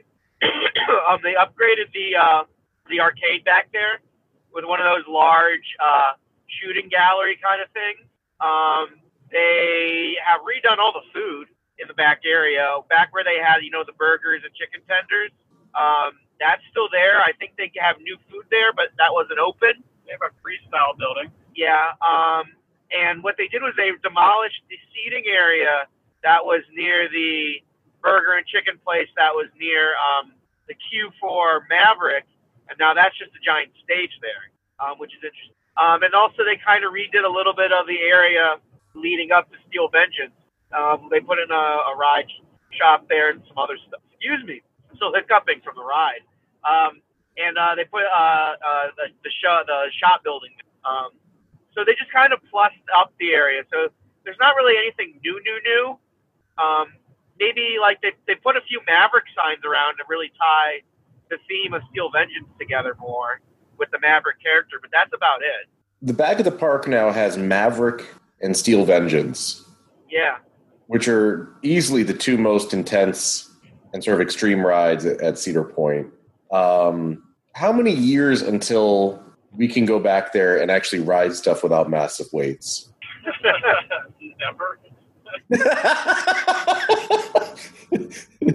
is the thing that I've been thinking about is that you know I'll probably get my ride on opening day, and I don't know when I'm going to get more rides. Like I may just have to sit there and say like, oh, I guess I'll go ride Valravn and Gatekeeper because no one will will wait for that anymore, um, especially during early entry.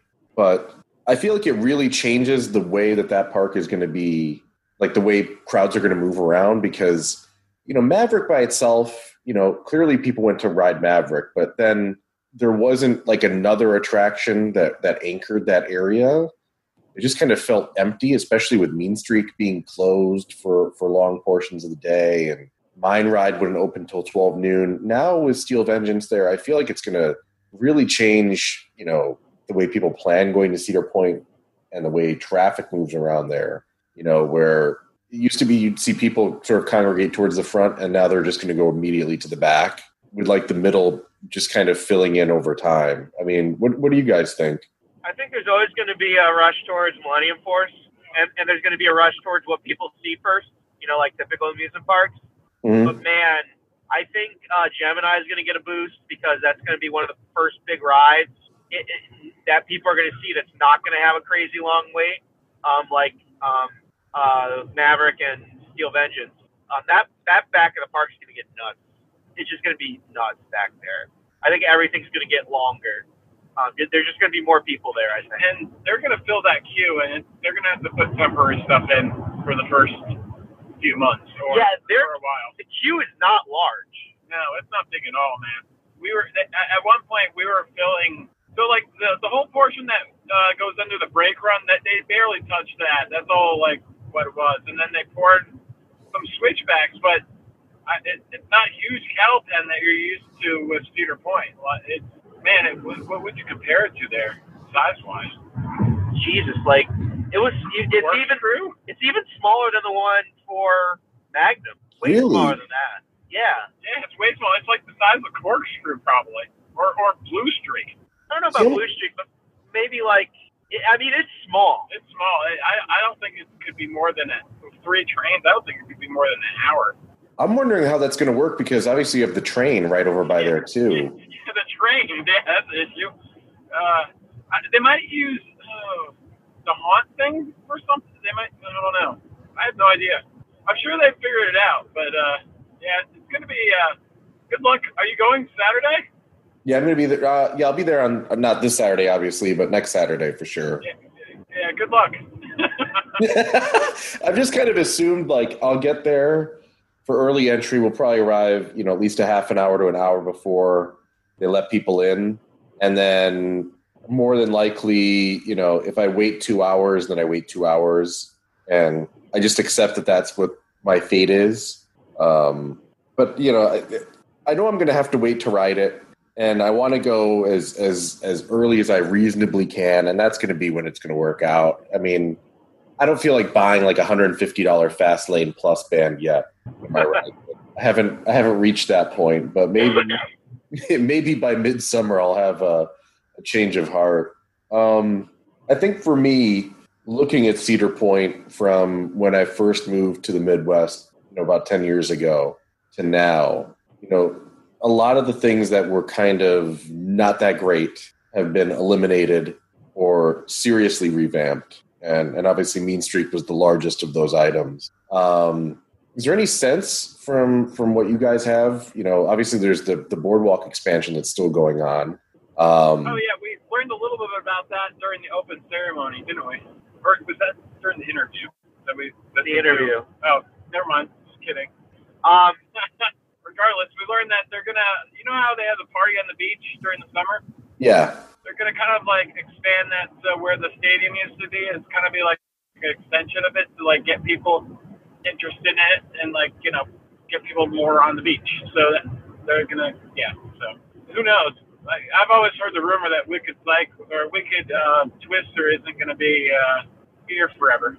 Well, that's been that that's been going around for at least the last year when they revealed that California's Great America Plan, and it had the picture of of a Wicked Twister ride in there, and everyone's like, they're not actually going to buy a second one of those, right? no. Um, you know, I'm I'm thinking that's that that they'll probably have to go in that direction.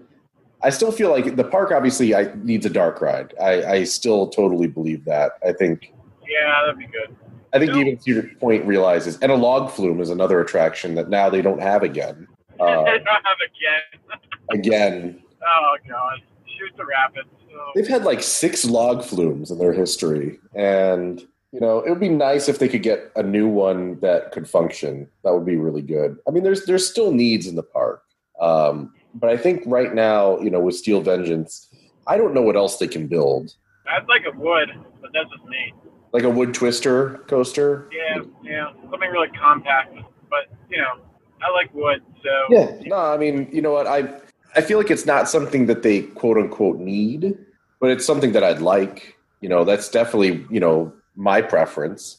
If I had a nice, uh, you know, mid-sized GCI twister or gravity group twister sitting in that park, Well, they like GCI, so I think it would probably be GCI. I'm okay with that. You know, if, if I had a ride that was like Renegade or something like that, you I know, mean, Mystic Timbers did really well for Kings Island, right? So you know, Yeah, I mean that's not a massive wood coat. It's not like it's six thousand feet long or anything like that. So um, I'd love to see something like that. I mean, don't get me wrong, that'd be great. Not not specifically like that because it's an out and back, but like I said, a, a GCI Twister style ride would be really good.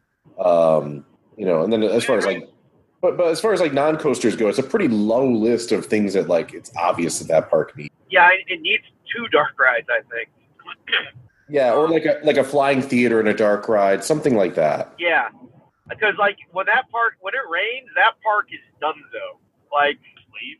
Yeah, I mean people just leave. I mean what what what's there to do? I mean the like the carousel Cedar and Down. Cedar Down. I mean, or the arcade. Yeah, I mean, it. Yeah, literally, and because they closed the, most of the coasters down in like you know a hint of rain, much less actual rain. So um, I agree. I think that they need some more indoor stuff that's not just you know shows. Uh, not that shows are bad; shows are good, but they need to to definitely go. I think in the direction of having some actual indoor rides and attractions that you know are going to have a level of appeal. And I think stuff like a flying theater attraction would be great. I think you know any kind of dark ride would be would be welcome at this stage. Um, even a mediocre dark ride, I would be ecstatic for just for the fact that there's a dark ride at Cedar Point. Um, so I'm, I'm hoping that's the direction they go because I feel like you know with this being what it is, they don't need to push. There's no pushing the envelope at this stage. Like, what else do you do?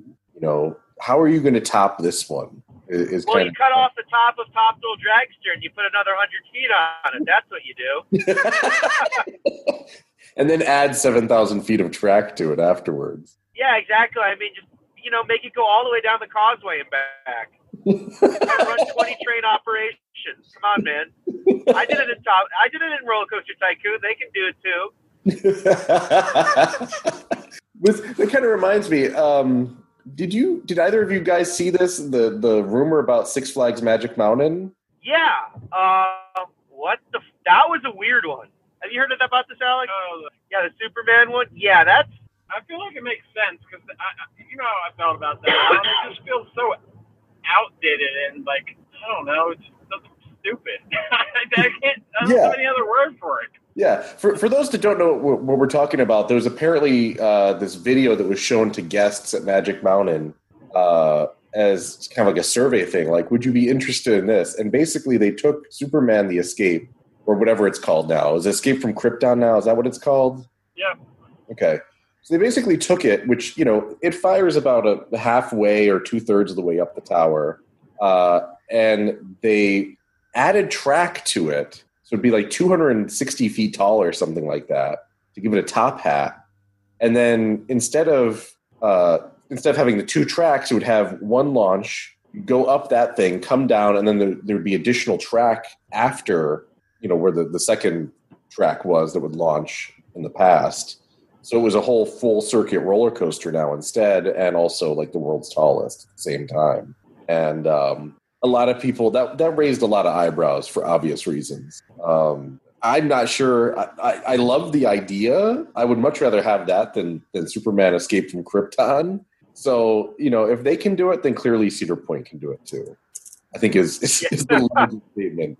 So what what what they will do is they'll make that a continuous circuit, and Cedar Point's going to make uh, Top Thrill Dragster a shuttle out back. Then it can be when it's cold. yeah, good, good point. Yeah, I'm hoping you guys mentioned that Gemini will probably see a lot more traffic this year. I kind of feel the same way, and I'm I'm hopeful that that means it's going to be racing a lot more. Um, but you know, I feel like a lot of the, the big improvements have been done. Matt Ouimet has had did his thing. He he is obviously uh, I guess in retirement now or or whatever it is, and um, he has left us a, a much better park than than when he started. So Yeah. Yeah, they got rid of a lot of the uh, quantity over quality stuff. yeah, I mean we've lost what Avalanche Run slash Disaster Transport Wildcat. Which, yeah, Wildcat's awesome, but it didn't belong at that park. No, no. And you know what they've done instead, you know, with taking Mantis, making it Rougarou, Yeah. Fantastic, by the way. I love. I think that was still one of the most inspired things the park's done. I agree. I, I love it. To me, it's it's a great thing because that's a ride that would be a centerpiece coaster at most parks, and because it's at Cedar Point, you can always just ride it. But those never has a line. It's wonderful. But there's been between that Valravn, Gatekeeper, changing the front gate, and now obviously Steel Vengeance. Um, you know, the quality level at that park is absolutely absurd. I mean, probably the tenth best roller coaster in that park is better than most theme parks' first best roller coaster. Yeah. Um, I, but I mean, I can't. I, I think we all can echo and what you said before. Like, the issue is like they need like two or three indoor attractions. Like, I could see them again. Like you mentioned, the Flying Theater, uh, Dark Ride. Um, I was thinking they they they would be a good uh, fit for something like um, uh, the Hershey Park indoor spinning coaster. If that was a little higher capacity, that would have been a good addition. I think. They could do like dual tracks on that, and that would that would probably take care of the capacity issue. At least get them up to over a thousand. Uh, Yeah. I, but I mean, what I think is that you're going to see like a Eurofighter flyer, like probably on the beach, probably where the the um the action stadium used. And if they're going to build a Woody, it'd be where Shoot the Rapids used to be. I think. Uh, there is there is one big plot of land that's going to be available soon, which is where Dinosaurs Alive currently is sitting. Yeah. Um, I don't know what they can do about that because there is the whole issue of there being dragster there, but I feel like there's options available. And I really hope that that's something that they look at and say, you know, we can do something with this, you know, appreciably, you know, interesting. I would love just, you know, I know that it's it's such a complete cliche for theme park people to be like, I want a boat dark ride, but then you could have a couple different buildings and you can have the boat go between them you know, where you have the track for for Millennium Force. I'm just saying, it is an option. They need to bring I'm back happy- the uh, they need to bring back the uh, boat tours that they had before they put in Dragster. Yeah, I mean that would be great too. Or no, that was actually they didn't get rid of those until um, Dinosaurs Alive. Yeah. Um, Oh, okay, never mind. That's fine. the fine. thing about a dark ride was, is the audience going to care about that? Because I mean, uh, not to, to, to, to plug, but when you had Defunctland, was it Defunctland? Yeah, How he mentioned, like, he actually made sense that they did this themed up roller coaster, and people were like, "What the hell is that? I don't want that. I want thrilling roller coasters." I mean, it's a bad example because it was, you know, not a very thrilling roller coaster to start with, but they also didn't keep it up. My thing is that like I think they if they do a dark ride, it just can't be the haunted mansion. Like you're gonna need Triotech or you're gonna need Sally or you're gonna need something where at least it's you know it's it's ener- it's engaging for these people beyond the simple oh yay my E-ZPass worked yay my E-ZPass worked yay Oh, you got an Easy Pass. Yeah I finally got an E-ZPass so I it worked and I'm very happy now. Anyway uh, um so uh yeah I activated it on Wednesday so I didn't know if it was going to be activated for Friday night or not because they say 48 hours. But anyway um yeah I th- I mean when they do a dark ride it, just, it can't be just you know the Looney Tunes dark ride at Six Flags over Texas. Like they need they need to have a bite to it or something to engage people I think. So I think flying theater makes sense indoor coaster makes sense and you know a Triotech or a Sally interactive dark ride makes sense I believe Yeah, I think it, basically, I think the long and the short of it is that we can all agree that they need indoor stuff. yeah. They, they need rides that operate when it when it gets wet because they have nothing at the moment. Literally, or cold. Yeah, or cold. Yeah, absolutely. I mean, it, it gets to be cold and windy at Cedar Point, and both those things shut down tons of rides. Um, you know, just even with some of the existing things, like, you know, what if they put a box around uh, Witch's Wheel? I mean, I'm not saying that that's going to fix everything and give you a dark ride like attraction, but it gives you something that you can run when it starts to get wet, uh, and that's Yeah. that's something they've had for a while. So, uh, any any sort of closing thoughts that either of you guys have about Steel Vengeance? Um, uh, I I I want to ride it again. That's all I can think of right now. Like God, it's just so good. I, it's just a thing about it is the only thing that's like it doesn't. Every element feels different. The only thing that actually feels like it repeats itself uh, is the uh, barrel roll, the second barrel roll. But um, yeah, it's I think it's just it's a fantastic ride. I think the hype is real. I think it's I think it's legitimate. I didn't want to believe it. Um, I just I I mean the only thing is that like people start saying it, yo, it's the best ride in the world. That's when I start wondering, like I don't know if that's true because there are so many unique coasters out there that are totally weird and different. And also Cedar Point fanboys. Yeah, exactly that too. Like, I mean, Steel Vengeance is great, but like, is it necessarily better than X2? You know, like X2 is insane and totally unique. You know, is it better than you know Millennium Force, which is to- another totally unique ride? Um, you know, great questions. Or for people who are you know masochists, is it better than Intimidator at King's Dominion or something like that?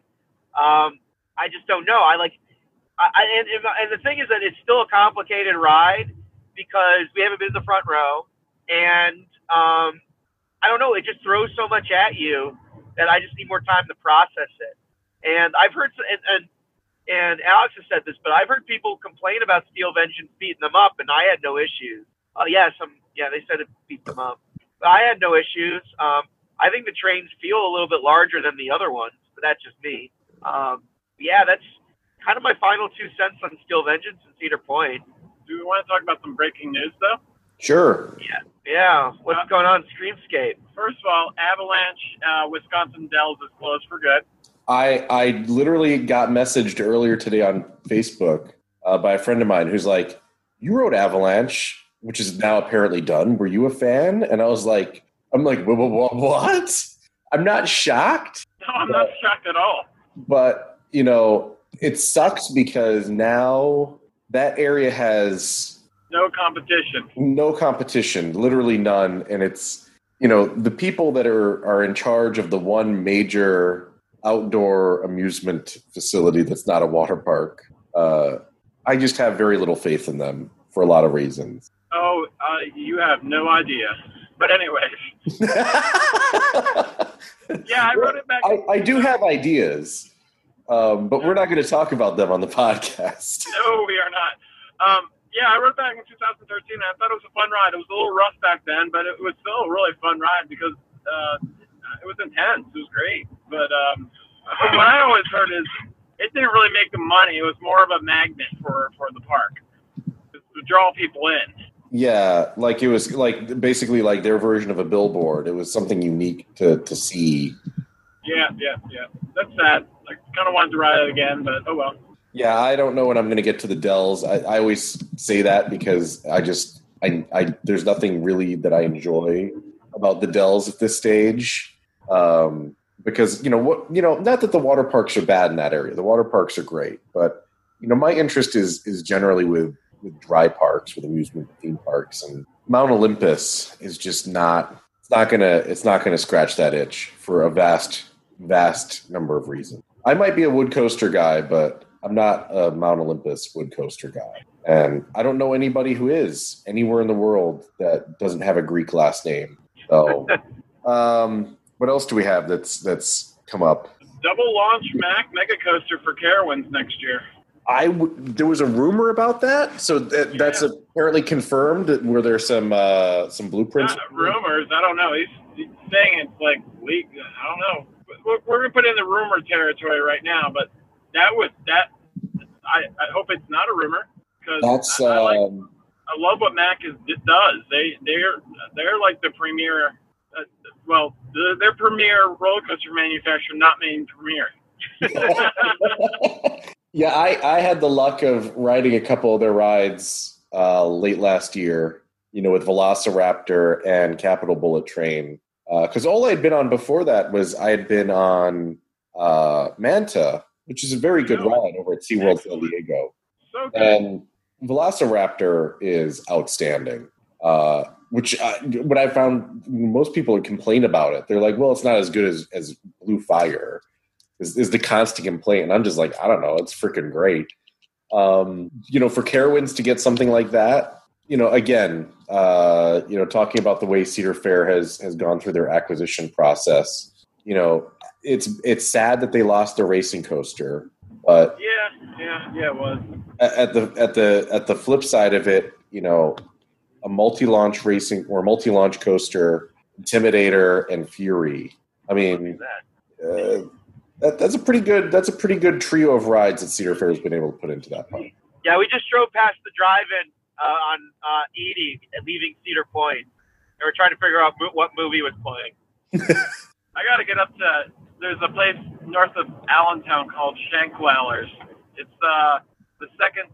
It's well, it's the second uh, theater ever, uh, drive-in theater ever built, and it's the oldest one, obviously continuously operating. Really, I didn't I didn't know that was out there. Yeah, it's just it's not that far from Dorney, less than 20 minutes, and they do double features every every night. Um, anything else that that comes up on Screamscape? Uh, nothing to really talk about. But uh, I mean, those those are two pretty decent size items. Uh, yeah. Well, the other the other one is that um, there are markings on Pterodon flyers at Islands of Adventure, and they're going to be doing something in there starting later this summer. So I'm fine with that. Um, Yeah. I'm bummed because I never got the credit, but I was never going to get the credit, so I'm okay with it. yeah, it's it's going to be a better attraction that's coming, and it's replacing an attraction that has like an hourly capacity of like 300 people an hour that no one could really ride, and uh, it's replacing uh, Triton Counter, which is not currently being used for anything. So bonus, bonus, right? Yeah, I mean, if if you're not really losing anything of real value, and to be honest, Pterodon Flyers is nothing of real value, you know, it, it's a win. So you know, whatever they've got um, I mean, I'm I'm sure it's going to be at least halfway decent. Um, heck, it, it could be not even that halfway decent. It's still better than than absolutely nothing and Pterodon Flyers. So I'm happy with that. I will mention I saw some pictures earlier today of Canada's Wonderland, uh, which had its season pass preview today, Yeah. and there's a humongous tunnel Yeah. they've dug, and it, basically it's everybody knows it's for a dive coaster, I think, because the track is. You know, we saw aerial photos over the winter, but now we got to see it close up and personal. So it- I love how I love there's just a tarp over the track though.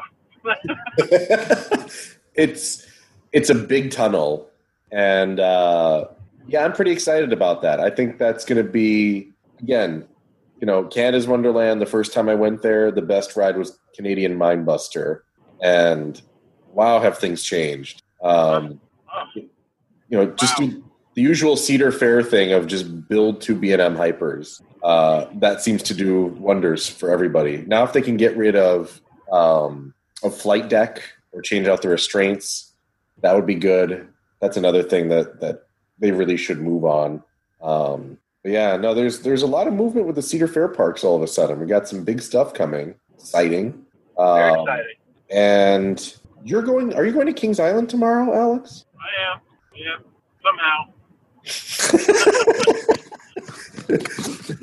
Is uh Doesn't feel like it right now, considering how exhausted I am. But yeah, you just have to drive what like uh, four and a half hours, and you'll be there in no time. it's not that. It's three hours. Yeah, it's three hours. Oh, it's three hours. Oh, that's not that bad. I've done it before. It's three hours. Yeah, I gotta leave like six-ish. Yeah, that's not too bad. Um, so obviously tomorrow you'll probably get on Mystic Timbers. Uh, And they're open till ten, so I'll get some beast. oh man, get that Beast Yeah. Night Ride in, man. Yeah, I wasn't expecting that. I figured they were was closing at eight. So isn't that really weird for them to open that late, early this early this season? I mean, I guess, especially because it's been cold. I have a tough time accepting that it's it's almost May. Like, Well, the we, the weather today was beautiful. Oh my god. It was 73 in Akron. it, it So- Yeah.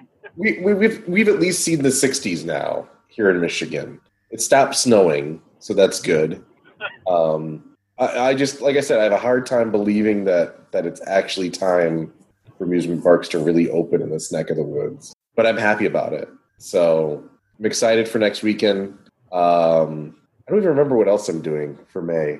I go to Toronto, and actually, I'll probably see you, Alex, at the end of May because we'll be at Knoebels. So Yeah, and maybe and maybe Sesame. We can figure that out, right? yeah, we got to figure that out. I'll I, I got to talk to my buddy Kyle. I think, I think though the option of of a fresh wood coaster is going to excite him. It does to me. I haven't. That's going to be open by then, right? Isn't it already testing? Yeah, I don't think it's got much more time to open. I, I imagine if it's not open, it might open that weekend. To be honest with you. Okay. Yeah, we'll have to play it by ear then, if that's the case. Because I don't want to end up getting down there and not riding it. That would be that's. There's nothing sadder than paying the money to get into Sesame Place. Well, you could. I don't know if they still have it, but they used to have a thing where uh, you go in and you like buy something and like it could just be a pencil because they have like a shopping pass. Yeah, yeah, the shopper's pass. Yeah, You, you, get in for an hour. Yeah, go, go buy a pencil or something like that. I feel like they must have gotten rid of that. Like that's too easy to exploit. What do I know? Especially for a bankrupt company. yeah, you go. Oh yeah, you know what? That's one other thing we can quickly mention. So, uh, for those who who do read the Parkscope articles, uh, we did an article. Did an article a couple months back about SeaWorld. Uh, and basically, I said that uh, the company that had invested in them from China was broke. Uh, and then it was made official. They basically uh, filed for receivership this past week in China. So, yeah, I, I, I don't think anybody knows what's going to happen right now with SeaWorld, but um, you know, the the whole talk of Project Madrid has gone from like everybody was saying, oh, they're going to get a Giga coaster to like, oh, they're going to get a Star Flyer. Um, yeah, it's just I don't know. I don't know what to say about those guys. Um, you were just at Busch Gardens and, and King's Dominion, were you not, Alex? No, just King's Dominion. I, Oh, just King's uh, Dominion. Yeah, and I a pass. So Alex, uh, no, uh, uh, Hyde was at uh, Busch Gardens. with That's right. That's right. He was just there. Yep. yep, The yep. other one who we always have on. you know what? There's like the natural rotation of people that enter and exit Parkscope, and now it's like now Alex is the regular. Yeah. You got to change. You got to change the profiles again on the website, Joe. Everything's got to get shif- shuffled around. Yeah. Well, uh, I'm trying to think if there's any else. I mean, Universal has that nighttime show that's shaping up. oh my god, that's that I yeah Yeah, there's a lot of stuff getting installed out there on that water. Yeah. yeah. a lot Are they gonna. Are they going to sink that whole platform or what? No, I think the the lagoon is drained severely for that right now. Because if you look at any photos from the ground level, you can see where the watermark is on the walks, the, the water on the other side of the in the background. Yeah, they definitely are looking to to really change and you know upgrade that show tremendously. Um, I know that we talked about on the last show as well, where we were discussing how well IOA doesn't really have a nighttime show and probably needs one at this point, regardless of what they say about the light show at, at Harry Potter. Um, yeah, I'm I'm excited about it. You know, hopefully they have nice dinner packages still. That would be good. Yeah, so the thing is, um, like the previous nighttime shows, whether it be the 360 or Dynamite Spectacular or Cinespec, was that it was the whole freaking lagoon. Now they're really focusing on pretty much the area between um, where Fast and the Furious is now and Battery Park. Uh, and they're going to be putting in a tiered uh, standing area like they have for Roll to Color. Uh, so they're really trying to focus the show at that end of the lagoon. So I think that's an interesting thing to do, and probably a good move. Yeah, no, I agree with that. It's it's time for them, I think, to to try and try and do something along those lines, and and maybe you know focus on on kind of an entertainment aspect rather than just the rides, because we really Yeah. haven't seen Universal push in terms of the shows in the park and changing anything in a long time. I mean, their shows they always pushed were either at Halloween Horror Nights or Potter related. Otherwise, they really haven't touched anything since like almost Islands of Adventure opening. You know? Like Fear Factor Live is like the last new show. Ooh I can- boy. Yeah. I mean, it's been off the air for years. at this point, Joe Rogan is known more for like smoking weed with alt right people on a podcast Yeah. Yeah, and, and announcing for the UFC than he is for anything involved with Fear Factor. I think Fear Factor was a thing, left, came back, and then left again. Like it's done the whole the whole turnaround uh, for Fear Factor. Um, but that's going away soon, I believe. Um, also, the hot rumor for this nighttime show is that they're going to use drones somehow. They're going to use Jerome. No, not Jerome, drones. Oh, drones. I was like Jerome. I was like, they're going to get all the. I was like, who the hell is Jerome? And like, how am I like completely ignorant as to this? Yeah, so they're going to have Jerome walk out onto the water platform. he's gonna have like one of those little wavy things, and he's just gonna float it around, and then he's gonna bow, and he's gonna leave. He's going to apparate, and that's going to be what's so great about it. Yeah, you know, you know, uh, you know, uh, Harry, Ron, Hermione, and Jerome.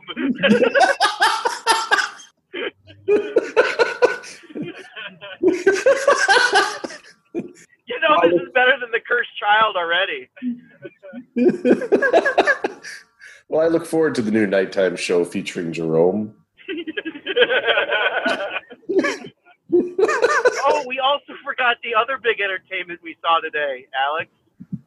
When we were waiting for the Steel Vengeance uh, opening ceremony, we were standing there and we looked on top of a building and we saw we saw two seagulls getting it on.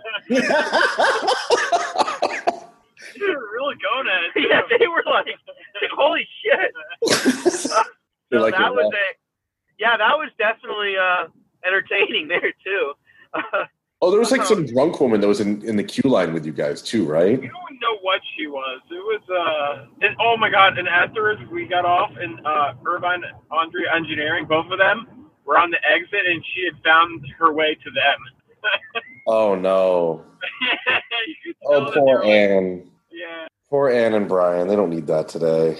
no, no. it didn't. And then the ride broke down shortly. They broke it broke down on the last train. the last train. The train that we got off, we were on the second to last train, and then that one wouldn't move. So pe- the pe- last people were stuck on the brake run. but that's the only time I think it actually broke tonight. That whole entire It night. stopped on the lift hill because I I'm willing to bet some dude took out a camera and they probably got on the loudspeaker. But otherwise, it was running flawlessly the whole night. Yeah, but we don't know why. You know that third train being off, that could have been something. You never know. You Yeah. never know. Conspiracy. Okay, I'm just getting punch drunk here. But um, um, where we, Jerome. Yeah, Jerome, Jerome. fucking Jerome. oh my god. And, and Fred Grubbs laughed. Yeah, you guys need to listen to the Coaster Radio interview with uh, Fred Grubb because he has Oh. probably the best laugh in the world. Uh, it's absolutely priceless laugh. So yeah, that was a whole thing too. Uh, man, but yeah, no, it was a good day overall. Uh, everything's been fun. I'm just super tired. I, I ate like Oh god, we well, I ate a bunch of melt, and then on my la- second to last ride on Steel Vengeance, I got like a stomach full of air, so I'm constantly burping right now. So that, and I probably need to go use the restroom because I have a stomach full of air. Um, but yeah, otherwise, good day. Well, I think I think we've done our podcast. Um, you can find me at Gods on Safari on Twitter.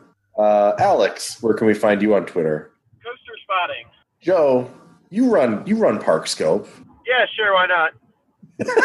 Let's just admit it now. You run it. Uh, where can we find you on Twitter? Um, I'm Parkscope Joe, and then we also have Parkscope and Parkscope.net and other fun things of that nature. Uh, yeah, but we don't use it for anything. After the episode, we made fun of Facebook. Uh, Mike uh, went and registered myspace.com slash Parkscope for us. So we're also on MySpace now. Oh, sweet. Yeah, just in case this whole Facebook thing goes belly up, we got uh, we got our foot in the door. Now we just need to do some rap songs and get on SoundCloud. Yeah, well, I mean, yeah, exactly, or, or Bandcamp or We can something. get Jerome. Jerome and Parkscope on Bandcamp. Buy our new demo on MP3, five dollars. Nothing but absolute fire. Nothing We're actually giving fire. away. Uh, yeah, we're actually dropping the CDs as you exit Steel Vengeance. We're just handing them out. listen to our demo. Uh, I wonder what happened if somebody actually showed up with a bunch of like CD ROMs or CDs were like MP3s of their podcast on it, and they were just like handing it out, like, "Yo, check this out." If you like this coaster, Trust, my podcast. I trust the foreign CD anymore. Yeah, you're ruining my fun, man. I mean, if it was an audio, I just want to distribute bootlegs. That's all. Okay. we need it just to be like in jewel cases, like blue and pink and green jewel cases. Yeah, yeah, We just take a sharpie to it. Yeah, yeah, absolutely.